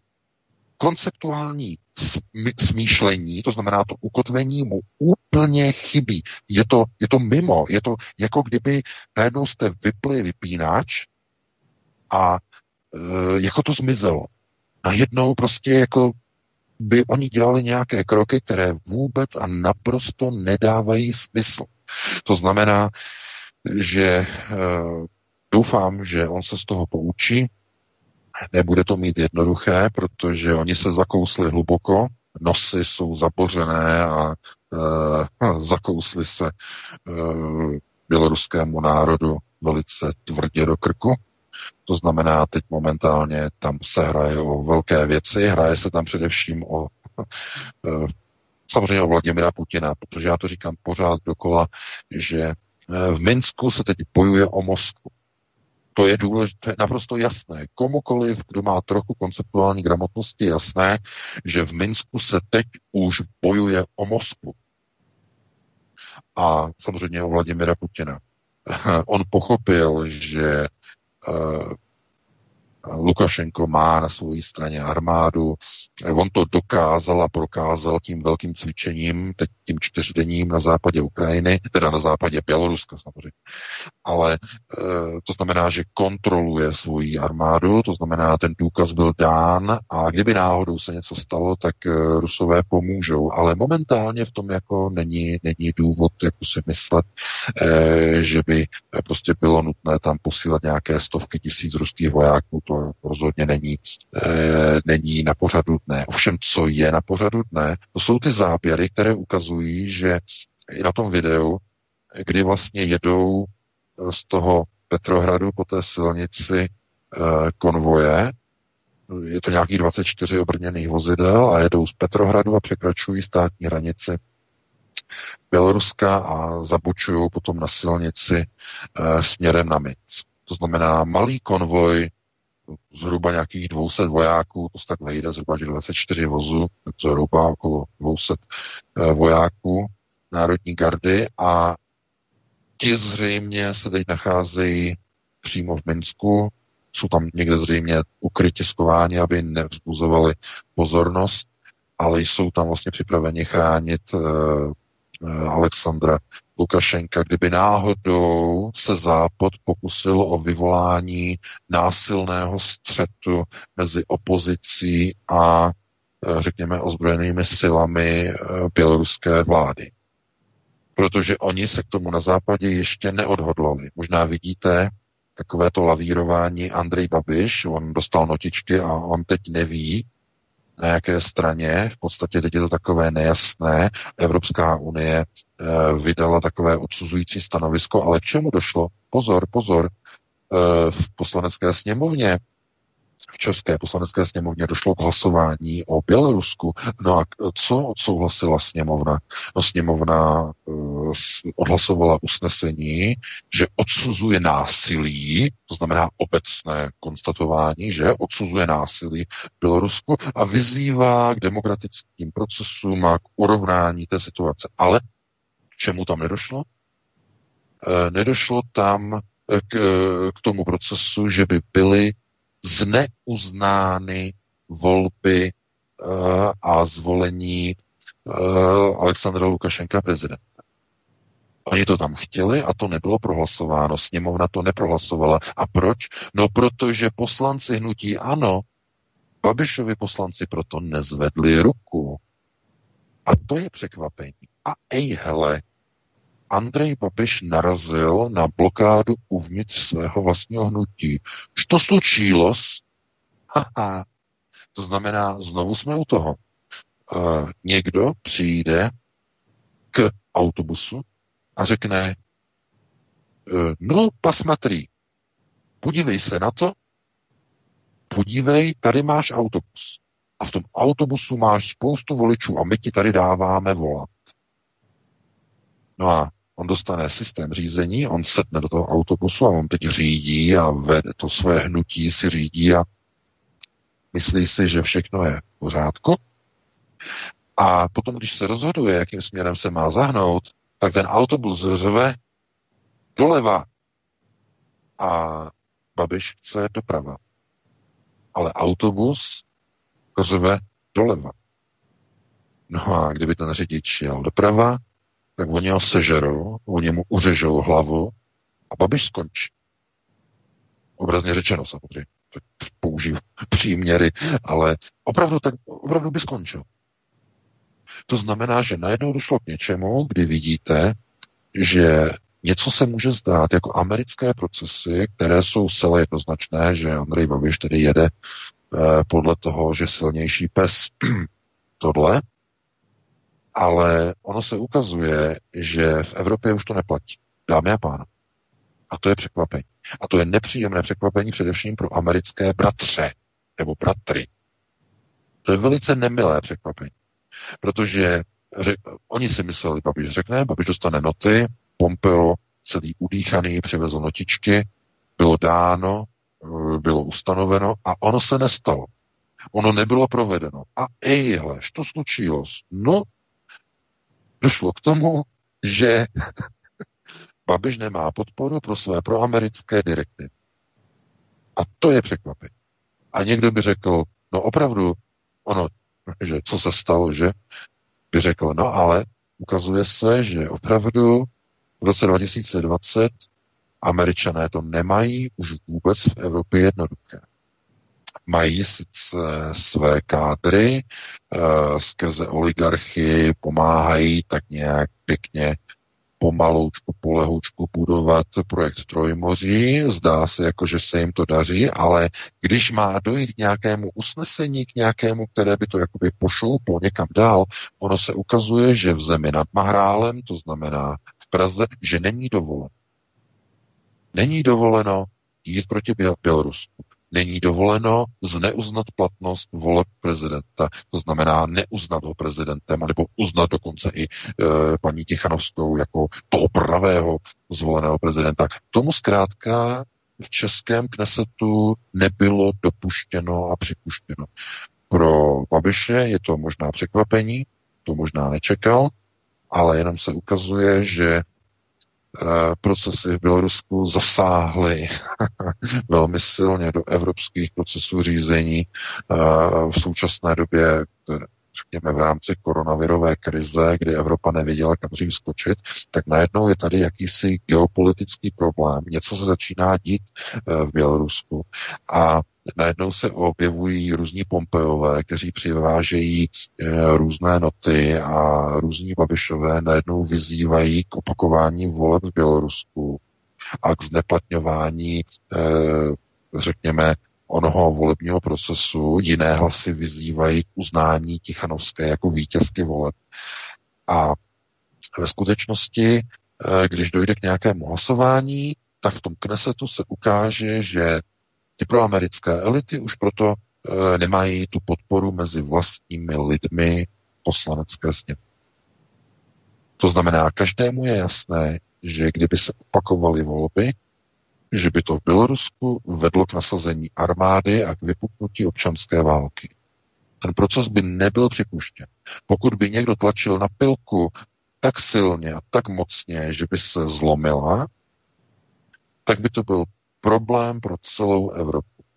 Protože Rusko by zasáhlo, došlo by k obrovskému exodu, k destabilizaci bezpečnostní situace a do toho už, řekněme, ti konceptuálně gramotnější globalčeky nechtějí příliš vrtat tu pilu tak hluboko, aby k tomuto pro ně neblahému efektu došlo. Proto oni teď používají jiné metody, oni nechtějí tuto konfrontaci, oni používají soft metody. A jaké jsou metody, tak to jsou především různé prebendy, různé peníze, různá dálková podpora, opozice v Bělorusku, znamená různé výzvy a různé výroky a tak dále, a tak dále, ale ve skutečnosti jsou to pouze jalové operace, na jejichž výsledku je, nebo na jejichž konci je nulový výsledek, tam je nula, tam prostě není žádný efekt. Tak to vždycky bylo, tak tomu vždycky bylo při pokusu tlačit na slovanské národy, ať už to bylo Rusko, nebo v blízkosti Ruska, Bělorusko. To znamená, tam vždycky probíhají nějaké procesy, které jsou daleko za horizontem vnímání těch evropských a zejména, zejména amerických neokonských, řekněme, imperiálních kádrů, kteří si myslí, že když se jedná o předmostí u Moskvy, což je Bělorusko, že evropské národy se hned pohrnou do války s Ruskem. To znamená, to je naivní představa. Takhle to nefunguje. Ovšem, to neznamená, že se o to neokoni nepokusí. To neznamená, že nepošlou svého emisara, bývalého šéfa C I A, dnešního šéfa americké diplomacie, že ho nepošlou s notičkami za Andrejem a že ten Andrej ty notičky nevyplní a že nevyzve k opakování voleb v Bělorusku. Protože přesně k tomu došlo. Takže pokud bychom měli nějakým způsobem zhodnotit celou tu situaci, tak v Bělorusku de facto můžeme vidět, že je tlačeno na nějaké změny, které se budou prosazovat velice těžko, protože každá změna bude ve skutečnosti znamenat ústupy.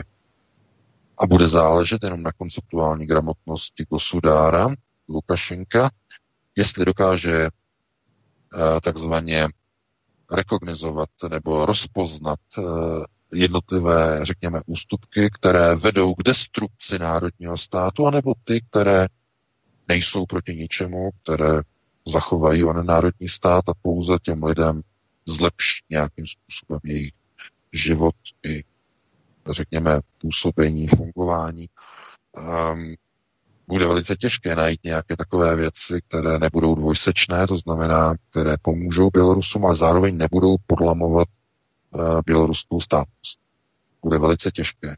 Tam ty požadavky, které tam jsou, v tom uniklém dokumentu, který jsem včera přeložil a publikoval, to znamená v onom e, národním bezpečnostním konceptu, v reformě národního bezpečnostního konceptu, jsou takové věci, které, ze kterých doslova přechází zrak.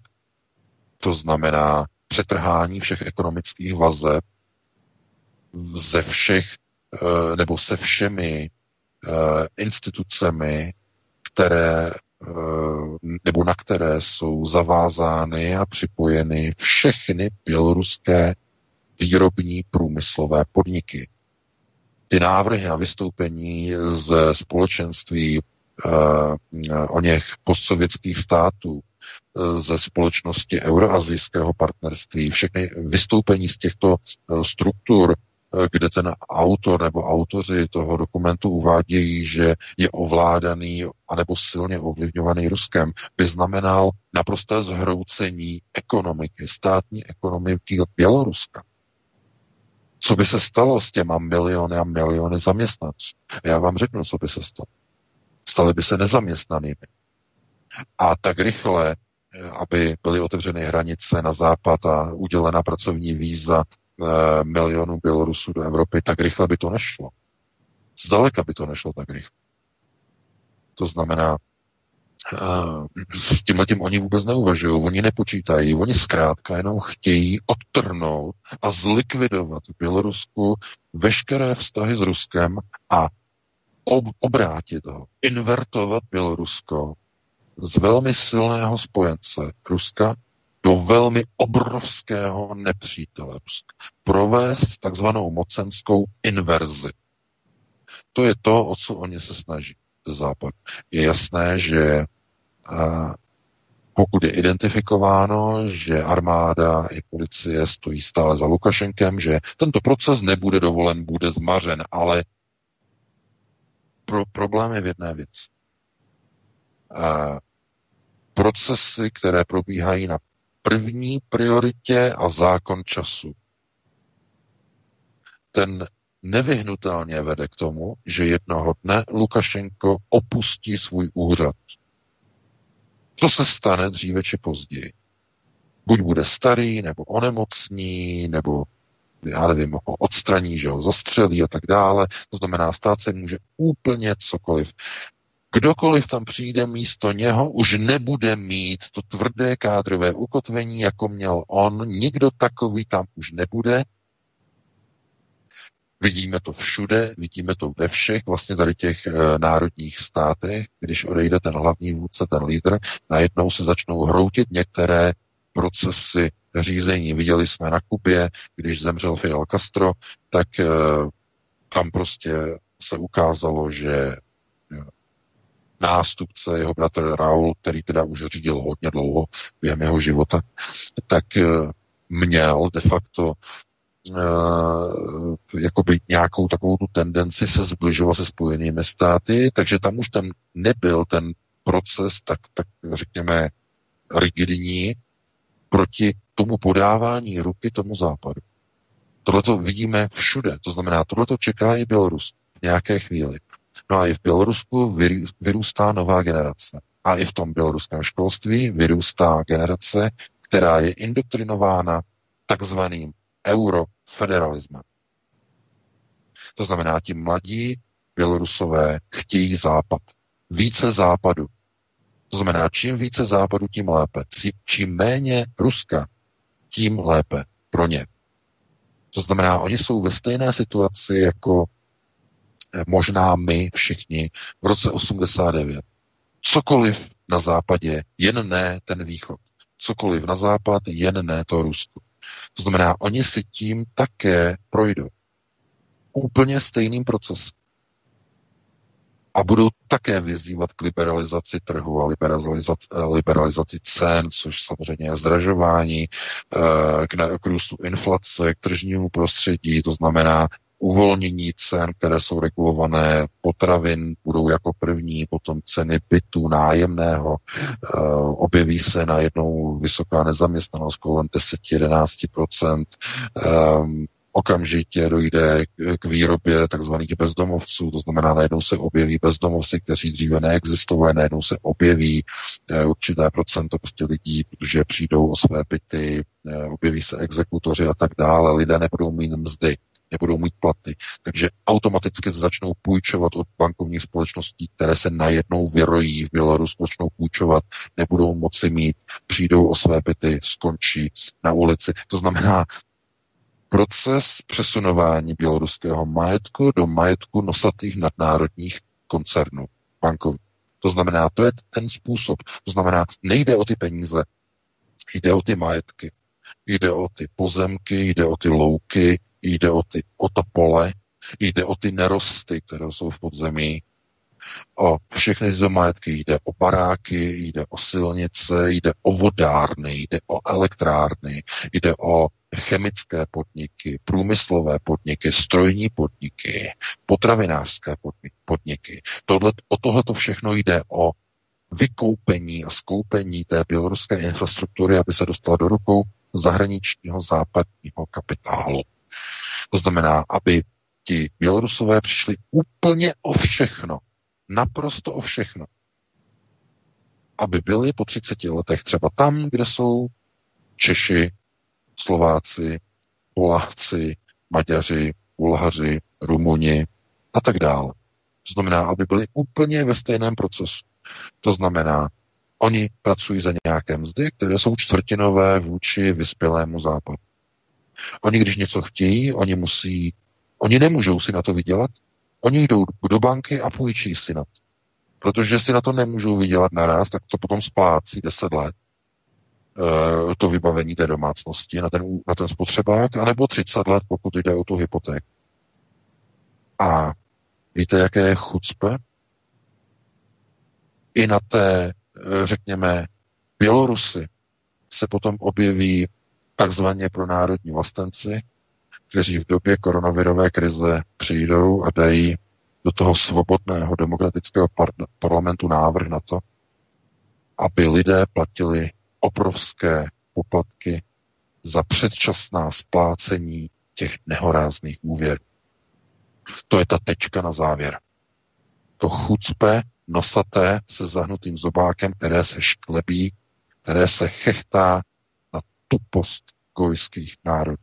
Když si nechají vzít nejprve vlastní zemi, potom vlastní děti, a spolu s nimi nakonec i vlastní budoucnost. To znamená, my musíme držet Bělorus palce, aby to tam dopadlo dobře, aby tam nebyly povoleny ty procesy, které jsme viděli na Ukrajině. No a máme dvacet jedna nula tři, dali bychom si nějakých osm minut přestávku, Vítku, a potom bychom se pustili do telefonických dotazů. Určitě, Martine, zahrajeme si osm, sedm, osm minut a potom půjdeme na telefony. Jo, jo, osm minutek mám, jo, nastaveno, tak. Přesně, tak jdeme na to, jdeme na to, tak dámy a pánové. Nezapomeňte se prosím přihlásit k odběru tohoto kanálu Svobodného vysílače, abyste nic nezmeškali. youtube.com lomeno c lomeno radio sv studio Tapin Radio. Dejte si prosím odebírat tento kanál kliknutím na červenou ikonku v horní pravé části obrazovky s nápisem odebírat a zaškrtněte také symbol zvonečku, abyste byli informovaní o nahrání každého nového pořadu. Tím také nepřijdete o čerstvé premiéry a rozmanité kauzy, které můžete dále sdílet na sociálních sítích. Tak dámy a pánové, ano, Telefonní číslo sedm set dvacet, sedm set třicet devět, čtyři sta devadesát dva je pro vás už nyní nachystáno a otevřeno. A samozřejmě ještě počkáme na naše protagonisty, zda tedy budou již nachystáni. Nuž, třetí hodinka, máme ji teď tedy zkrácenou, je nachystána a otevřena a samozřejmě, jak se nám pánové připojí, tak budete moci pokládat své dotazy na pana V K, tak, aby zase na ně mohl odpovědět a aby se když tak dostalo na všechny. Nuž. Ano, my jsme se hodně tady. Martin, čekám, až domluvíš, a pak se mohl přihlásit. Dobrý, to jste mě mohli dípnout. Je to vaše. Takže s naším tradičním americkým pozdravem Etodě Bílej začínáme třetí hodinku. Vítáme vás, hezký večer. Teď záleží, o kom mluvíš, jo? Já myslím, že to každý přebere sám. Máme někoho na telefonu? Zatím ne, číhám, číhám, číhám, číhám. A už, už, už to tady. Už to tady vybrá, ale tak to vezmeme hned do vysílání. Svobodný vysílač, dobrý večer, můžete položit otázku. Dobrý večer. Mám, můžu položit otázku? Ano, ano. Dobrý večer, pokládejte. Ano, no, já bych chtěla položit na, na věka otázku, co se týká toho prezidenta, tak on má syna a ten ho prý vychovává tady v tomto směru, aby jako ho nastoupil. zastoupil, ty, nebo nastoupil jako za ňo. A teď jde o to, že si on třeba to nebude v tom směru k Rusku jako taky dále řídit, ten jeho syn. Co, jaký má na to názor pan Věka? Děkuji. Mm-hmm, dobře, děkujeme. To je dobré, dobrý dotaz, díky. Děkuji za dotaz. No samozřejmě, že to vím, že má toho syna, ale ten syn není vidět. A to je pokaždé v podstatě ten problém, že aby vznikl kádr, a o tom jsme mluvili několikrát samozřejmě, že v roce osmdesát devět se o tom moc nemluví, vlastně každý, když si řekne jenom kádr, tak hned má ty nebláhé vzpomínky na takzvaná kádrová oddělení podniků, kádrováci a tak dále a tak dále a lidé se toho děsí a říkají, fuj, to je strašná doba, strašné věci, ale ne, ten kádr, kdo jsme říkali to několikrát a to musíme zopakovat, že kádr je člověk, které má, který má dokonale zvládnuté a sloučené ve fúzi dohromady teoretické i praktické znalosti a dovednosti. Teorie a praxe. To znamená, když je, když je člověk, který má teoretické hluboké, řekněme, základy a má i z praxe uplatnění těch, těch teoretických základů, vzniká kádr. Není možné o někom říkat, že je kádr, když jedno z tohoto chybí. A tohle to přesně je ten problém, když někdo vytváří nějakého nástupce. Nástupce pro řídící procesy, pro vládnutí. Aby ten nástupce byl kádr, jemu nestačí, že vystuduje dobrou školu, že čte dobré tlusté knížky, on musí mít ještě i tu praxi z toho procesu toho řízení, toho vládnutí, tak on ho musí někam nasadit.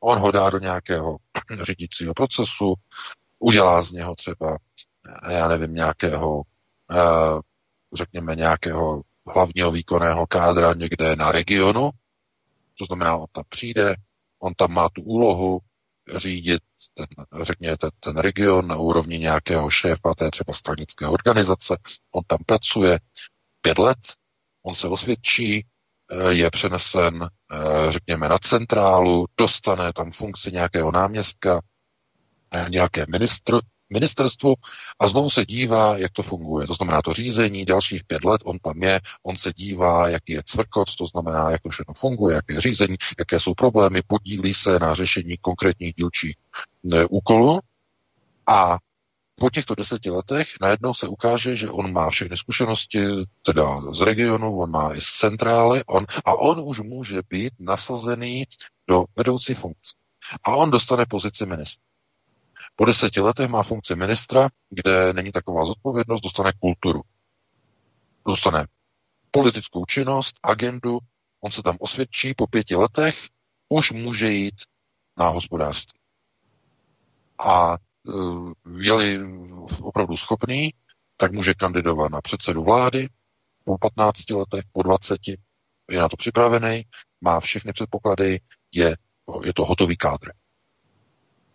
Tohleto, nic z tohoto u syna e, Lukašenka nevidí. Proto mám obavy. Protože jenom ta krevní linie, to by fungovalo v jiném případě. Existuje proces řízení, kdy nepotřebujete být vůbec kádr, stačí vám zasvěcení, stačí vám přijmout čepec nebo zástěru. A celý tenhle ten proces můžete přeskočit. Kádrový proces. Protože proč? Protože kádrový proces je důležitý jenom pro kojské vůdce. Kojský vůdce nemá žádná privilegia. Není zarytovaný, není pod čepcem, není pod zástěrou. Nic mu není dáno dobrovolně, nic mu není dáno zdarma. Jde proti, jde proti světovému řízení, konceptuálnímu řízení světa, které je sionistické. Proto, aby ten gosudár byl kádr, to znamená gojský gosudár, tak musí projít kádrovými procesy růstu. Přesně takhle, jak jsem to popsal. Přesně takhle musí projít. Pokud se přeskočí nějaká etapa, není to kádr, je to zmetek. Neschopný. Odpis. Nebude to fungovat. A e, e, znovu je třeba si najednou uvědomit, jak je to jednoduché ničit národy. Když někomu stačí přijetí ritu, přijetí zástěry, přijetí svatavy k tomu, aby dokázal ničit pro národní proces. Jak je to na straně druhé těžké pro ten gojský národ vychovat své národní kádry. Kdykoliv se takový kádr objeví a řídí svoji zemi, vždycky se hledá jakákoliv skulinka, jak tu zemi uvrhnout do roz, naprostého rozvratu, do rozbroju, jak zapálit ulice, jak poštvat vlastní lid a vlastní děti, kterým ještě nedávno teklo mléko po bradě proti vlastnímu gosudárovi, který tu zemi tak dlouho vládl a ochraňoval ji. Tak jednoduché je to pro, řekněme, sionistické procesy řízení si vlastně vychovat, ne vychovat, ale získat do procesu řízení kohokoliv, jakéhokoliv goje. To znamená provést ony chazarské procesy, takzvaného, oni tomu říkají, a dehumanizace. Dehumanizace politiky. To je tak odporný výraz. Zrovna o tom hovořil a, pro Infowars. Si nemůžu vzpomenout na jeho jména. Dehumanizace politiky je přesně ono. Přesně to, co dělají globalčiky, sionisté. Dehumanizace. To znamená, ten člověk vypadá, že je dobrý. Dostane se do ritu, dostane se pod svatavu, okamžitě se sků, nechci být vulgární, a v tom okamžiku jde a přijímá zákony proti góju, proti svému národu. Je nějaká krize? Je nějaká koronavirová krize? Ne. Tady je zákon, budete platit velké poplatky, budete platit velké odstupné, velká penále za předčasná splacení účtů. Vy, vy, koncoví voliči. Nezájem nezajímá nás. A nemají nikde zastání. Ti obyčejní lidé, tam není zastání. Protože chybí ty kádrové rezervy. To, o čem hovoří Pjakin, že nejsou kádry, no, nejsou, protože kde by vyrostly, kde by se objevily, tak ani, ano, to vzdělání oni dostanou. Ale kde by ho mohli uplatnit v praxi, v řízení? Když bez zástěry, bez svatavy nikde nedostanete ani příležitost dostat se k procesům řízení, abyste tam ty své teoretické znalosti uplatnili v procesech řízení státu, národa, regionu, ať už je třeba na okresu, na kraji, ve státní úrovni, nahoře. Nepustí vás tam, pokud se nestanete členem nějaké zakošerované strany, která bude se aspoň tvářit, že je pronárodní. A i když takovou stranu najdete a vy tam makáte a dřete jako tupí, tak oni potom za váma přijdou v kufříku s milionem korun a řeknou: pane Volný, Uh, my tady máme kandidáty z Rotary klubu, my chceme, abyste je dali na první tři místa vaší moravskoslezské kandidátky. A je hotovo. Můžete se snažit, aby já se... Já vás... že to je jasné a dáme prostor dalším posluchačům, jo? No samozřejmě, ale já to chci prostě jenom vysvětlit, protože lidem to pořád nedochází. Pořád to nedochází. To znamená, není ani dána šance těm lidem, aby se z nich ti kádři stali v té praxi, na těch politických pozicích. No co říkal Luboš Volný v tom rozhovoru na, v tom rozhlasovém rozhovoru? To říkali u mě, my jsme měli Silvankou Nevludovou i Marianem Bojkem. To je velice důležité, protože tyhle, ty, tyhle ty otázky jsou důležité. Lubomír Volný říkal, že jim Okamura říkal, a pan Fiala, ne, Okamura, pan Fiala jim říkal, že se nemají první rok do ničeho míchat, že se mají jenom dívat a že nemají vůbec nic řešit. No protože, aby nevznikli kádři, aby se politicky neprofilovali. To znamená, když někomu zabráníte se profilovat, tak z vás nemůže ten kádr vyrůst v té politice, protože vám brání v práci. Říkají vám, ničeho si nevšímej, ničeho se nedotýkej. To je přesně ten problém. To znamená, paní, jenom chci odpovědět, že mám velké obavy o Bělorusko. Nestačí, že někdo má nějakého syna, protože krevní linie je pouze u, že až tam to rozhoduje, to znamená čepec zástěra, ale pokud jde o národní ukotvení, tam nestačí čepec zástěra, tam je nežádoucí čepec a zástěra, tam musí být národní kádr, který má nejenom vzdělání, ale má i umožněno růst v rámci praxi, praktického nasazení ve společnosti. Což není umožňováno nikomu, kdo nemá čepec nebo zástěru po roce osmdesát devět. Tím je to dané a to je ta tragédie. Takže já to jenom, já se omlouvám, že to tak dlouhé, ale to bylo třeba vysvětlit. Dáme prostor dalšímu voliči. Jasně, a jenom doplním, že v rámci toho Moravskoslezského kraje, tak mám úplně stejné informace v Olomouckém kraji. Tam dokonce také dokázalo k placení kandidátů, kteří byli řazeni a předřazováni před ostatní na první, druhé, třetí místo kandidátek.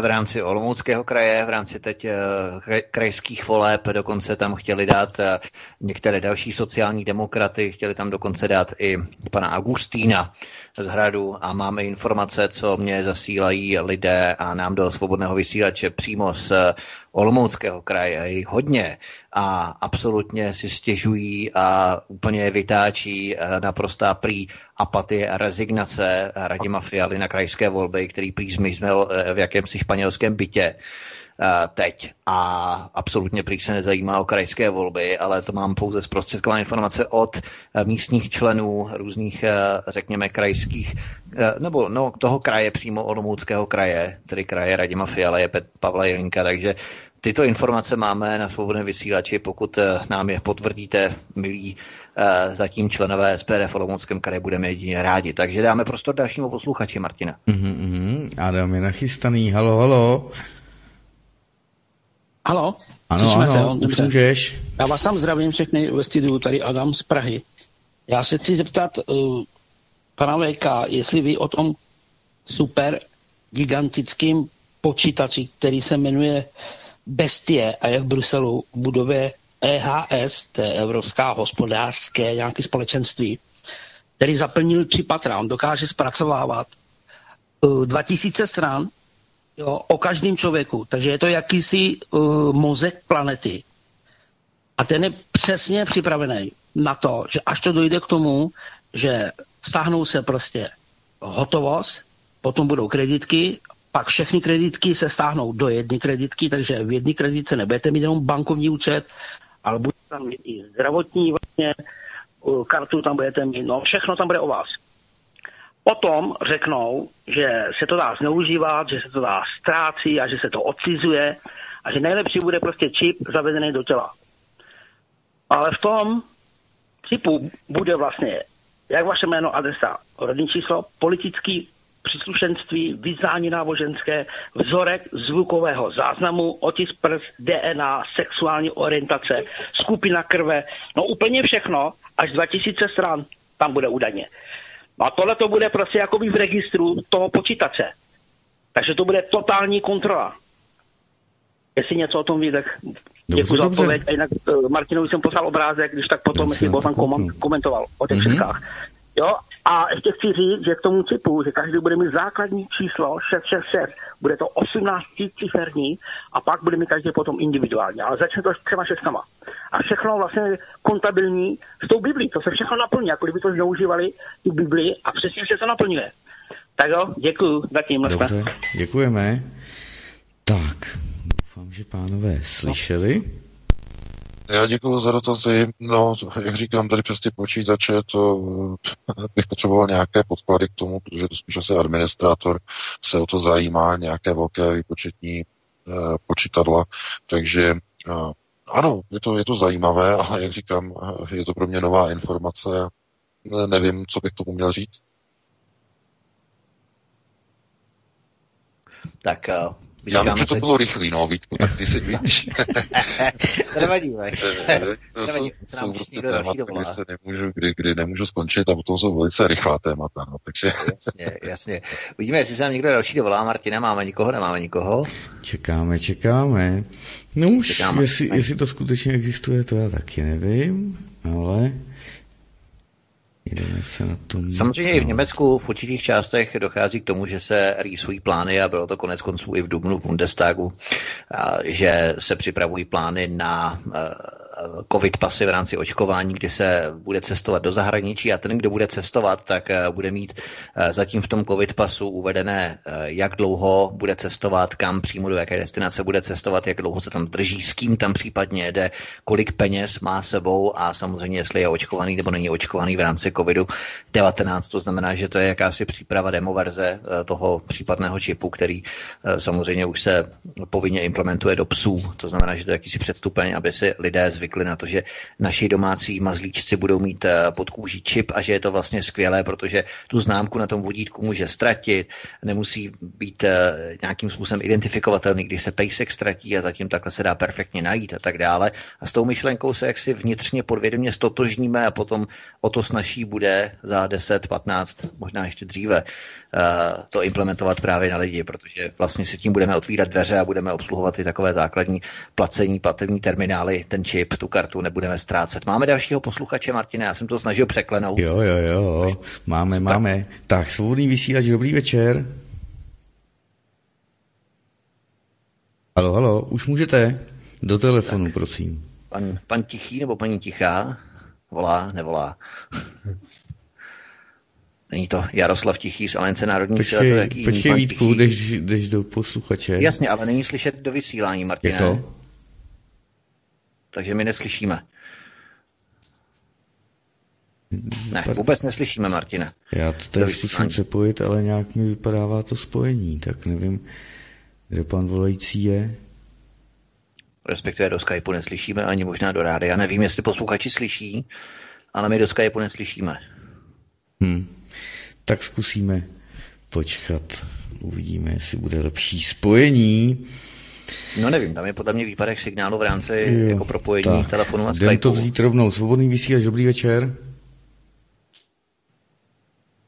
Ne, Martine, neslyšíme hmm. nic. Já taky nic neslyším teď vůbec. Aha. Tady. Jo. Ano, teď už ano. A my ne. My vůbec nic neslyšíme, Martina. Neslyšíte mě? Teď už slyšíme. Ano. Teď došlo už tady ano. Spíš k technické problému, mm-hmm. technickém problému. Omlouváme se, můžete hovořit. Hezký večer. Takže tak slyšíme se, prosím? Ano, slyšíme, slyšíme vás. Můžete už. Hovořit. Hezký večer. Hezký večer, dobrý den.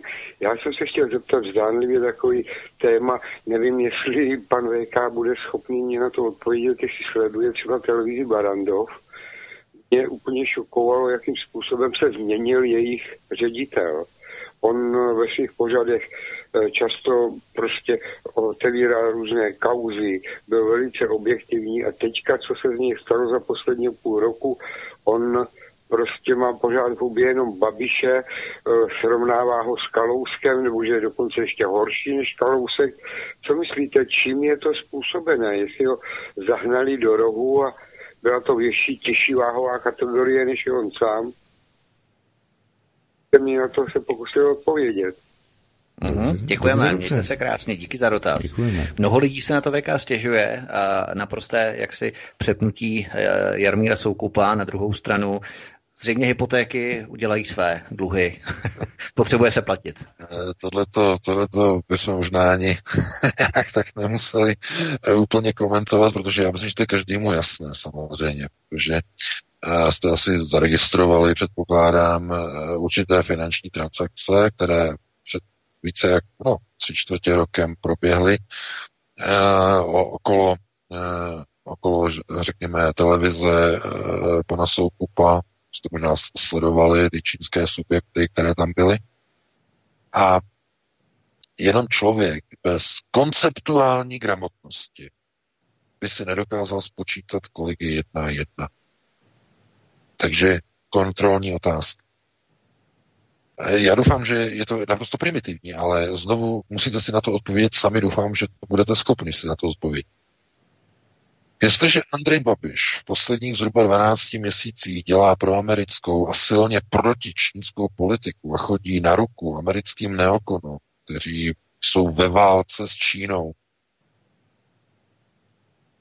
jak se potom někdo může divit, že Číňany sponzorovaná a nad vodou držená televize Barrandov jde najednou proti Andreji Babišu? No, tím máte na to odpověď. Tím je to dané. Chápete? Takže to, co vidíte na té vé Barrandov, je pouze potvrzením toho, že Andrej Babiš, o kterém jsme hovořili právě v první nebo v druhé hodině našeho pořadu, že opravdu začíná silně podléhat americkým neokonům. Potom se nemůžeme divit, že jen několik málo hodin po odletu, minulý týden, po odletu Mikea Pompea, že vytáhnul noty a začal vyzývat ke svolání, takzvanému pohotovostnímu svolání Evropské rady a Rada, že má vyzvat k opakování voleb v Bělorusku. Tohle to dřív Babiš nedělal, to víte. Píšou to na mainstreamu, že se všichni diví, jak je to možné, že Babiš, který se dříve zajímal jenom o domácí otázky a do zahraniční politiky nos nestrčil, jak je rok dlouhej, tak najednou se takhle aktivizuje. Co se stalo? No dostává se pod vliv amerických neokonů. A potom se, on se potom diví, že prostě vyzve k předčasným volbám Bělorusku a jeho vlastní voliči vnutí ANO v poslanecké sněmovně včera mu to zamítli. Protože i oni jsou proti němu. S tím nesouhlasí. To znamená, nemůžete se potom divit, že kdo je na straně Američanů, je logicky proti Číně, protože i ten Babiš nemůže sedět na dvou židlích. Jakkoliv by se snažil, jakkoliv se přetváří, jakože e, je to vše rovno, nět. To v žádném případě. To v žádném případě není. A to z toho důvodu, že vidíte, že přijede místodržitel, to znamená přijede Pompeo, ten řekne tohle, tohle, tohle uděláš a Andrej už telefonuje Dudovi, teda Dudovi, Moravěckému, to znamená premiérovi do Polska, hned mu volá a hned dělají Evropskou radu a hned se tam dohodovali o tom, že vyzvou k konání předčasných voleb Bělorus. A proti Číně samozřejmě Američané, teď největší nepřítel proti Číně. To znamená, čím více se Andrej Babiš připojuje na stranu Američanů a sedí, čím více sedí na straně amerického systému, tím větší nepřátelé si dělá na straně příznivců Číny. Rovná se pana Soukupa na té vé Barrandov. Tím je to dané. To máte na to odpověď. To znamená, vidíte, že ty konceptuální procesy jsou velice jednoduché, když se předloží, když se vysvětlí, když se předžvíkají a tak to vyloží. Najednou jsou všechny jasné. Ale problém je v tom, že když není ten kuchař, který by toto předžvíkání udělal, tak zkrátka ti lidé neví a tápou, co se stalo. E, potom už to, e, teda, protože oni neví v podstatě, co se okolo něj děje. Jo? To je ten problém, že ta, proto ta konceptuální gramotnost je o tom, o téhle schopnosti vnímat souvislosti, dávat je dohromady a vyvozovat závěry.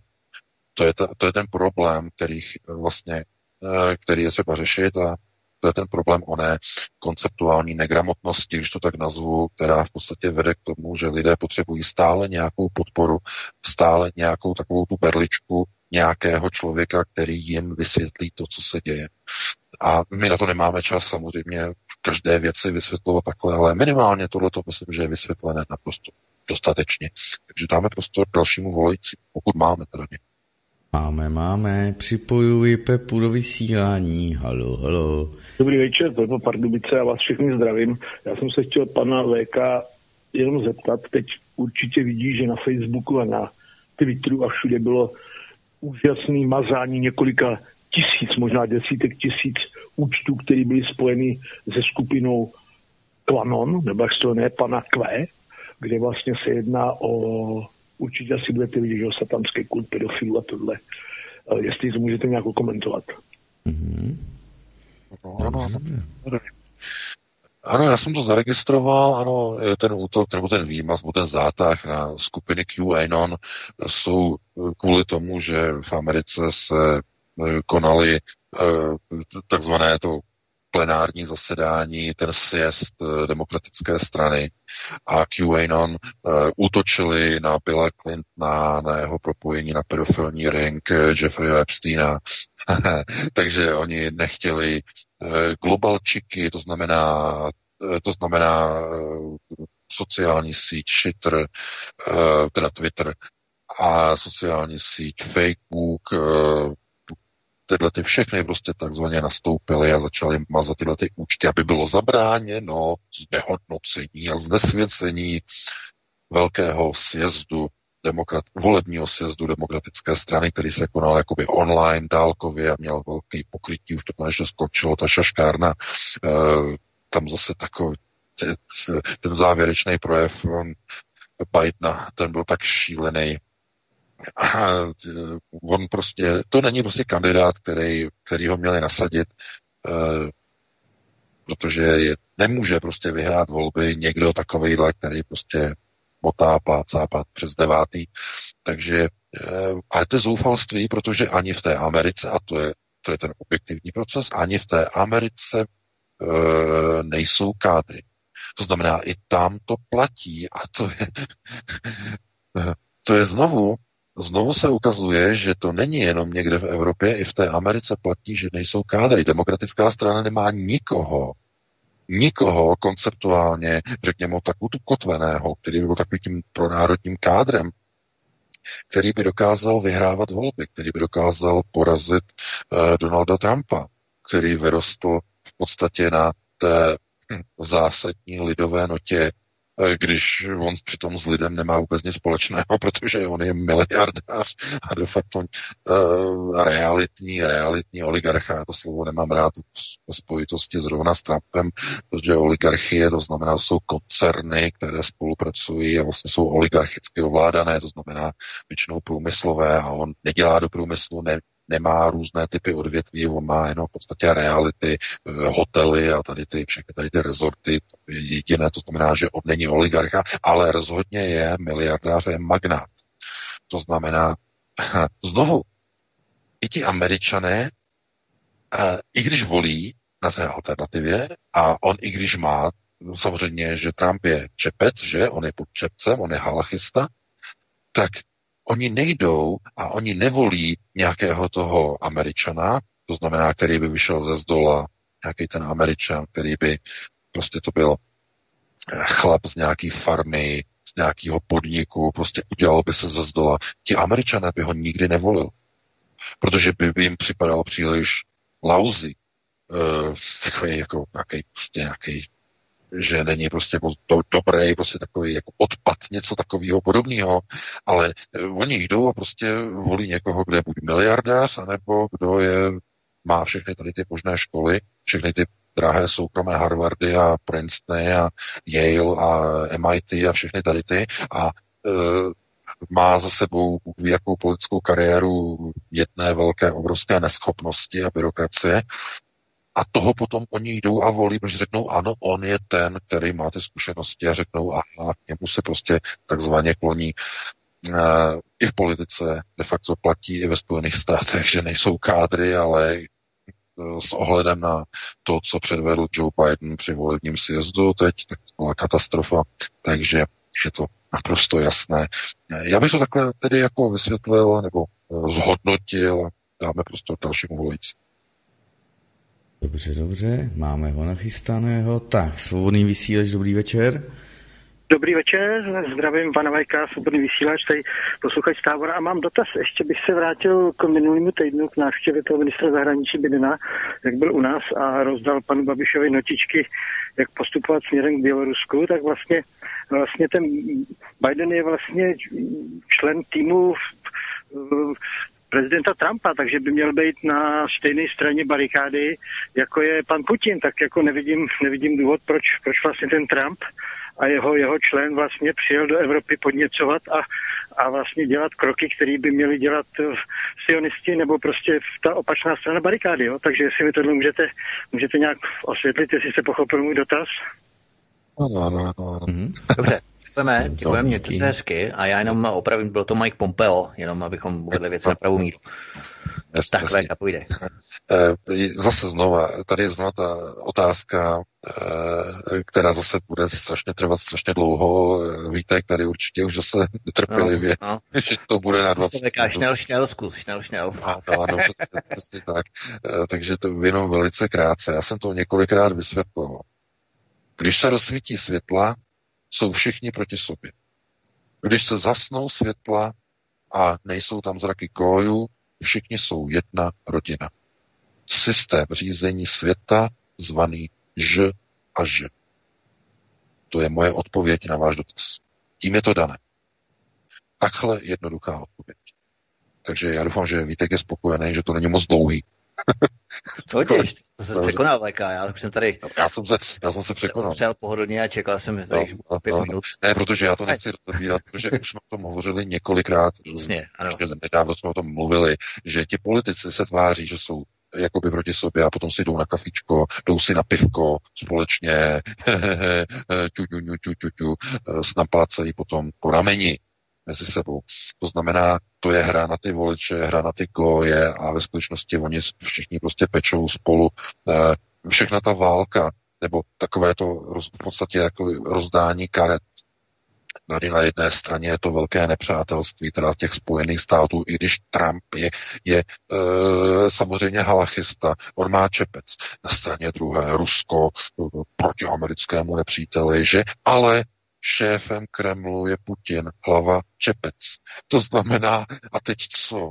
No ty gojské národy stojí proti sobě a tím, že stojí proti sobě a jsou v ohrožení, tak jim umožňuje těm čepcům lépe uchopit kontrolu nad gojskými armádami jednotlivých svých vlastních států. Protože když by nebylo ohrožení, nebylo možné by kontrolovat armády. Nebylo možné by před svými gojskými voliči ospravedlňovat obrovské zbrojní rozpočty. A teď nemluvím jenom o těch obrovských zbrojních rozpočtech, které schvaluje každý rok Donald Trump pro americkou armádu, ale i o těch obrovských rozpočtech, které schvaluje Vladimir Putin pro ruskou armádu. Jsou to úplně stejné procesy řízení. Problém, pozor, problém je v jedné zásadní věci a fázi. Pro čepce to poziční postavení mezi sebou je hra na tupé goje, nebo proti tupým goj. To znamená, aby tupí gojové ze svých peněženek a daní svým očepcovaným šéfům odkývali neustálá horečná zbrojení proti svým velmocem. To znamená jedna proti druhé. Aby se nevzbouřili ti gojové. Že ty finanční náklady na zbrojení armád jsou neúčelně vynakládány, když není nikde žádná hrozba. Proto hrozba musí být, aby čepce mohli zbrojit proti sobě. Ovšem pozor, tohleto se může překlopit do skutečné války, o kterou usiluje Dům Sion. To znamená různé incidenty, tonkinské incidenty, různé incidenty v zátoce sviní na Kubě a tak dále. To znamená něco, karibská krize, něco, co může skutečně rozpoutat tu válku mezi těmito, řekněme, gojskými armádami a ty čepce a ty zástěry už nad tím nebudou mít takzvaně kontrolu. To znamená, vy můžete zbrojit na jedné straně, můžete zbrojit na druhé straně, ale nikdy nemá dojít k válečnému střetu. Pokud k tomu dojde, je to vždycky ve prospěch nějakého procesu řízení a jakého procesu? No, přece toho, když zahynou a jsou zlikvidovány gojské národy v obrovské válce, tak z toho profituje kdo? Na obnově zničených zemí? Sionistické světové bankovní systém. To znamená, že o to, co usilují v podstatě čepce, je, aby ta moc onoho světového řízení zůstala v onom takzvaném mírovém stavu tak dlouho, jak je to možné. Sionisté se snaží takzvaně do toho hodit e, zapálenou sirku, aby ta jiskra přeskočila. No, tohle to by bylo na dlouhé vysvětlování, na dlouhé povídání, na které máme čas, musíme naprosto dalšímu volícímu. Doufám, že máme někoho na to. No, máme, máme. Říkám, že armády jsou nervózní, když nemůžou ty zbraně, nový, hezký, pěkný zbraně si vyzkoušet. A pořád jen leží a pořád musí cvičit a nemůžou na ostro. Ale pojďme na dalšího posluchače. Dobrý večer. Tak, dobrý večer. Haló, haló, můžete položit otázku? Už jste ve vysílání. Takže se opět pan Tichý, nebo paní Tichá. Byl tam pán a ještě je stále připojený, takže teď nevím, odkud nás poslouchá nebo neposlouchá. Tak zřejmě poslouchá, zkusíme položit a uvidíme, jestli se nám dovolá další posluchač, protože to je asi zbytečné. Hmm. A zbytečně bychom tady prodlévali. Tak v rámci těch armád V K, ta armáda se může ale vymknout z té kontroly, protože může zaženout jiskru právě třeba ty incidenty, jak si říkal, zátoka sviní anebo Tonkinský záliv ve Vietnamu a tak dále. To znamená, že ty provokace tam můžou být i z jedné nebo z druhé strany a prostě je tam zase potřeba do určité míry zase pustit žilou právě těm armádám, aby ty zbraně, které pořád nakupují a nakupují, už je nemají kam dávat, tak zase, aby je nějakým způsobem vyčerpali, že?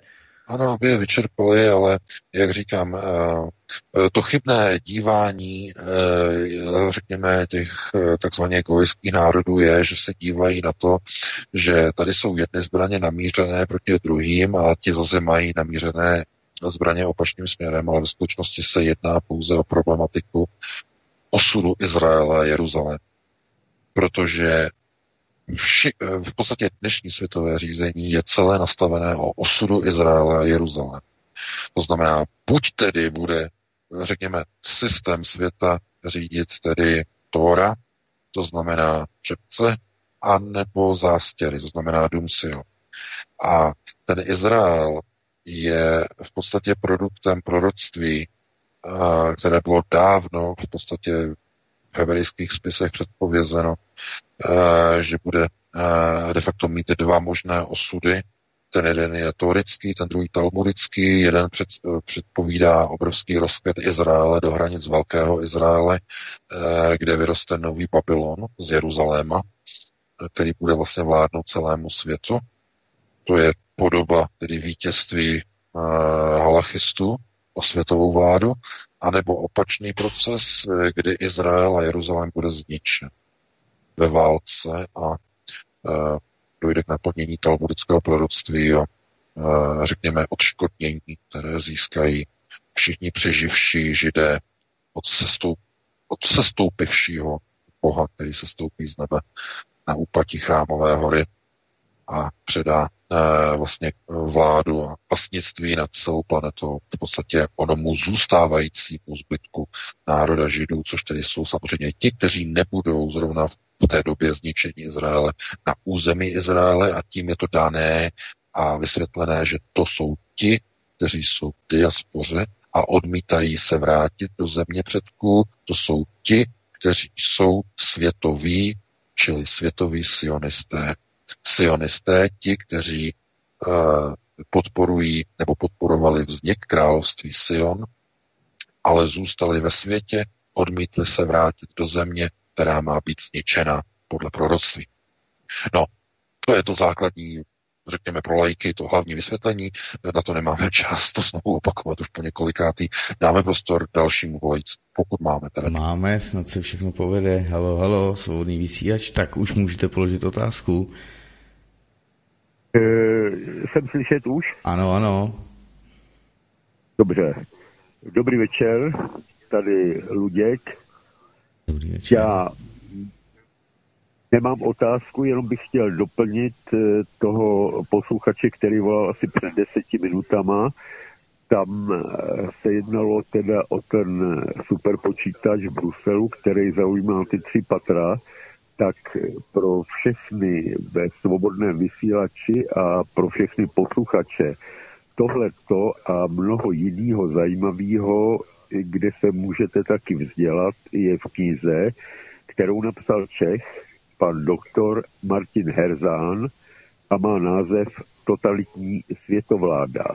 Jenom na vysvětlení, pan doktor Herzán řadu let pracoval v rámci Evropské unie jako předseda Mezinárodní organizace vyšetřující zločiny proti lidskosti, a z tohoto titulu k němu docházely informace, materiály a důkazy, kterým nevěřil, ale nakonec ho přiměli tuto knihu napsat. Je tam i o čarových kódech na pravé ruce nebo na čele, které už někde ve Spojených státech někteří lidé mají, protože díky tomu mají rychlejší odbavení nebo přednostní odbavení na letištích, tam spatřují v tom výhodu. Je tam o mikročipech, o chemtrails, o všem možným. Je to základní literatura, ale tuhle knihu neseženete v kamenných knihkupectvích. Mělo to opakovaně knihkupectví w w w tečka dobré pomlčka knihy tečka c z a nebo když si ten název zadáte do vyhledávače seznam tečka c z, tak přesto je to taky možný koupit. Takže opakuju, kniha doktor Martin Herzán, Totalitní světovláda, a pak ještě druhá kniha, která může vzdělat posluchače, pan V K to jistě zná, to napsal Michal Morris, dvě R, Michal Morris, věké I, název má Co nesmíte vědět, otazník vykřičí, a má podtitul Celý západní svět patří jenom několika rodinám a ty teď chtějí i ten zbytek. Tam je prostě o iluminátech, o zednářích, rozebrána celý kam Rothschildů, Rockefellerů, jsou tam ty základní organizace jako trilaterální komise, Bilderberg Group, Dimsey Club, T F R a všechno další. Mm-hmm. Takže dvě knihy. Doktor Dobře. Martin Herzán, Totalitní světovláda a Michal Boris, Co nesmíte vědět. Dobře. Přeju všem. Děkujeme. Krásný den. Vám také. Děkujeme. Pan posluchač Luděk má pravdu ohledně pana Herzána. Myslím, že jsem od něj četl něco, je to ale hrozně dávno, nevím, jestli byla tatáž kniha, kterou on myslí, nebo nějaká jiná, ale přesně v rámci O S N a tyto věci on tam popisoval, ale to je úžasná kniha, jestli máme tady na mysli tu též, jestli jich napsal více, nebo nevím, ale Tomáš Herzán, to je výtečná, opravdu výtečná, fantastická kniha, Totalitní světovláda. Tuším, že tak opravdu jmenovala, bylo to hrozně dávno. V K, máš k tomu něco? Ne, to byla spíš taková jako reklamní vložka, si myslím. Takže já se podívám, no, podívám se na, na to, ale nečetl jsem tu knihu, takže, takže já děkuju za doporučení. Tak, počkáme, jestli budeme mít dalšího volajícího, protože už se blížíme k závěru našeho pořadu. Hned ho vezmu do vysílání, svobodný vysílač, dobrý večer. Zdravím, zdravím, tady Libor, Libor telefonu z Londýna. Dobrý večer, Libor. Po vysílání, nebo už jste ve vysílání. Tak můžete položit otázku. Já mám takovou zajímavou věc. Jo, ale... Londýn nám tak padá. Libor spadl. Slyšíme se? Teď už ano zase. Tak. Jo. Jo, jo, jo, dobře. Chtěl bych vám dát vědět, já jsem se dostal takovému zajímavému dokumentu, což je vlastně ohledně tady právníka, který vlastně přišel s takovým jak kdyby důležitou znalostí lidských práv základních. Je to teda hlavně anglosaské právo, nevím, jak, jak je to na české právo. Myslím si, že tam je určitě taková nějaká taková možnost. A ono se to jmenuje trespass by way of force. To znamená, když vlastně vám někdo bude chtít prostě zaklepat na dveře a bude chtít uh, jak kdyby třeba píchnout nějakou vakcínu nebo něco, tak vlastně tady on, on, on to zmínil, že, že tady jde říct, jako kdyby, že mu dáváte na vědomí, že pokud to udělá, tak vlastně se, se dopustí přestupku sobem, jako, jako že vlastně použije sílu a že vlastně vy mu udělujete pokutu mil, třeba milion korun a za každou minutu, co bude vlastně ta vakcína vlastně v těle třeba jednu korunu a vlastně on vlastně uděláte to na jeho jméno, ne na nějaký jeho titul a prostě řeknete své jméno, jeho titul, vlastně nahrajete to na telefon a s tím, že máte nějakou, nějakou, nějaký důkaz, jo, že se to stalo, že vlastně jste mu dal tu výzvu a vlastně skrze toho se můžete, to můžete vlastně použít uh, a ten člověk si rychle rozmyslí, jestli to, jestli to dělá, jestli vlastně to můžete použít u soudu nebo nějakým takovým způsobem. Jo, může to potom poslat ještě eventuálně panu V K nebo na svobodný vysílač nějaké informace a tyhle, tyhle, je to, tyhle dokumenty a vlastně jestli je něco takového, jestli třeba pan V K neví, nebo jestli tady třeba je nějaký právník, který nás poslouchá, takové ty základní lidská práva, jak vlastně se brání proti tomu třeba a očkování a těmto věcem, jo. Takže budu vás poslouchat, to je, to je všechno, co jsem chtěl, chtěl říct k tomu, jestli... Dobře, děkujeme. Děkuji, děkuji, děkuji za vaši práci. No, my jsme o tom hovořili, myslím, minulý týden a před minulý týden, že nikdo na, zá, na základě listiny lidských práv vás nikdo nemůže nudit k očkování násilí. Jo, nemůže. Nemůže, je to vyloučené. Uh, jak oni vás, pokud někdo tvrdí, že někdo někoho bude někde prostě násilím prostě někde držet a budou mu píchat někde nějak, nějakou očkovací látku, tak to by museli nejdřív dojít, nebo museli by to nějak uzákonit a přijmout změnu listiny základních práv a svobod. A museli by to udělat, no v Británii možná ano, protože Británie už není součástí Evropské unie. V Evropské unii uh, by to Uh, muselo být vlastně, uh, muselo být dojít k nové ratifikaci Lisabonské smlouvy ve všech dvaceti sedmi zemích světa ohledně dodatku změny uh, listiny práv a svobod, to znamená, aby tam bylo možné uh, udělat tu výluku, že v rámci třeba zdravotního zájmu může být občanské právo omezeno, že násilným očkováním nebo nuceným forceful uh, způsobem prostě jako naočkovat. To by bylo velice komplikované. Ovšem ve Velké Británii ne. Tam to klidně může parlament uzákonit. Tam už nejsou součástí E U, tam už můžou probíhat jakékoliv nosaté procesy si představit. Královna do toho nemá žádnou kontrolu, co by říkala. Tam klidně můžou ustanovit povinné, brutální, násilné očkování. Jedině, jak se tomu budete bránit, je možné, že prostě emigrujete, že utečete z Commonwealthu, tečete do nějaké země, kde ne, není kontrola britské královny. E, to znamená, kde e, se tomu vyhnete. No, e, nic jiného k tomu nelze konstatovat, protože jsme o tom hovořili několikrát, e, že oni budou v první fázi se snažit, aby e, jste tomu byli donuceni nepřímo. Nepřímo tím, že když nebudete očkovaní, nebudete moci jezdit městskou hromadnou dopravou, nebudete moci chodit do nákupních středisek bez nějaké nějakou papíru, nějaké kontroly, nebudete moci, já nevím, se nakupovat letenky a tak dále, bude vás to tak omezovat, tak zoufale na vašem volném pohybu, že radši si dobrovolně tu vakcínu dáte. Ale oni, když zjistí, že spousta lidí tohle nebude ani pod takovýmhle nátlakem chtít dělat, tak oni začnou přemýšlet o tom, skutečně o tom i násilném očkování. A vzhledem k tomu, že Británie už není součástí E U, tam to projde takový zákon mnohem lépe a mnohem jednodušeji. To je paradoxní, ten paradox uh, v podstatě jedna z mála těch takových těch drobných výhod E U, tam žádný výhody v E U ani nenajdete, ale jedna z nich je právě to, že strašně těžko se mění smlouvu. To málo, co oni slíbili Goju, že na to mají právo, občanská práva, lidská práva, tady to, tak oni, když se rozhodnou v budoucnu to změnit, tak pro ně je to velmi komplikované to změnit, protože ty procesní nástroje jsou nastavené komplikovaně tak, že to musí ratifikovat všech dvacet sedm zemí.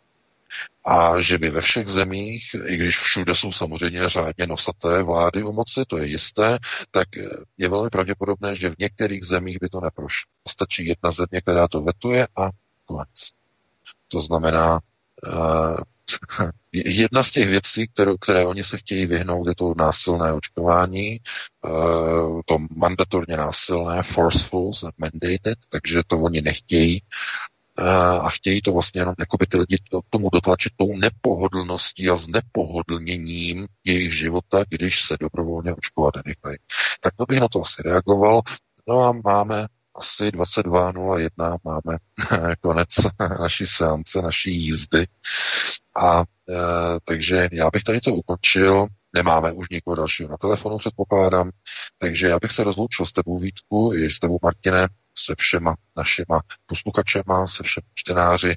Doufám, že se vám to dneska líbilo, i za ty technické problémy, za ty výpadky se omlouváme. No a opět se uslyšíme příští pátek po devatenácté hodině, pokud si najdete čas. Pokud opět se budete chtít dozvědět něco nového a nějaké analýzy, tak opět tady budeme zpátky po devatenácté hodině příští pátek. Takže do té doby já vám přeji krásný, pěkný nový týden, no a hezký víkend a pro tuto chvíli krásnou dobrou noc. Já se sebou taky loučím, V K, měj se krásně, hezký víkend, odpočiň si, všichni si odpočíňte také, milí posluchači. Martine, tobě moc děkuju za vysílání a vážení posluchači, všem za přízeň. My pro vás vysíláme samozřejmě dvacet čtyři hodin denně, takže my jsme tu s námi pořád. Poslouchejte Svobodný vysílač, volejte nám, pište nám, budeme rádi za jakékoliv vaše reakce i sdílení a posouvání našich pořadů dál a dál. To bylo všechno, zdraví a svítek, hezký večer, Martine, a měj, měj se krásně, mějte se všichni hezky. Také, také, dámy a pánové, pěknou dobrou noc, i když Soňa už je nachystána s dalším pokračováním, myslím, že knihy Vladimíra Megreho, Kdo vlastně jsme, sedmý díl, takže Studio C S hned jde po nás. Mějte se krásně a zůstaňte s námi. Prosíme, pomožte nám s propagací kanálu Studia Tapin Rádio Svobodného vysílače C S. Pokud se vám tento nebo jiné pořady na tomto kanále líbí, klikněte na vaší obrazovce na tlačítko s nápisem sdílet a vyberte sociální síť, na kterou pořad nasdílíte.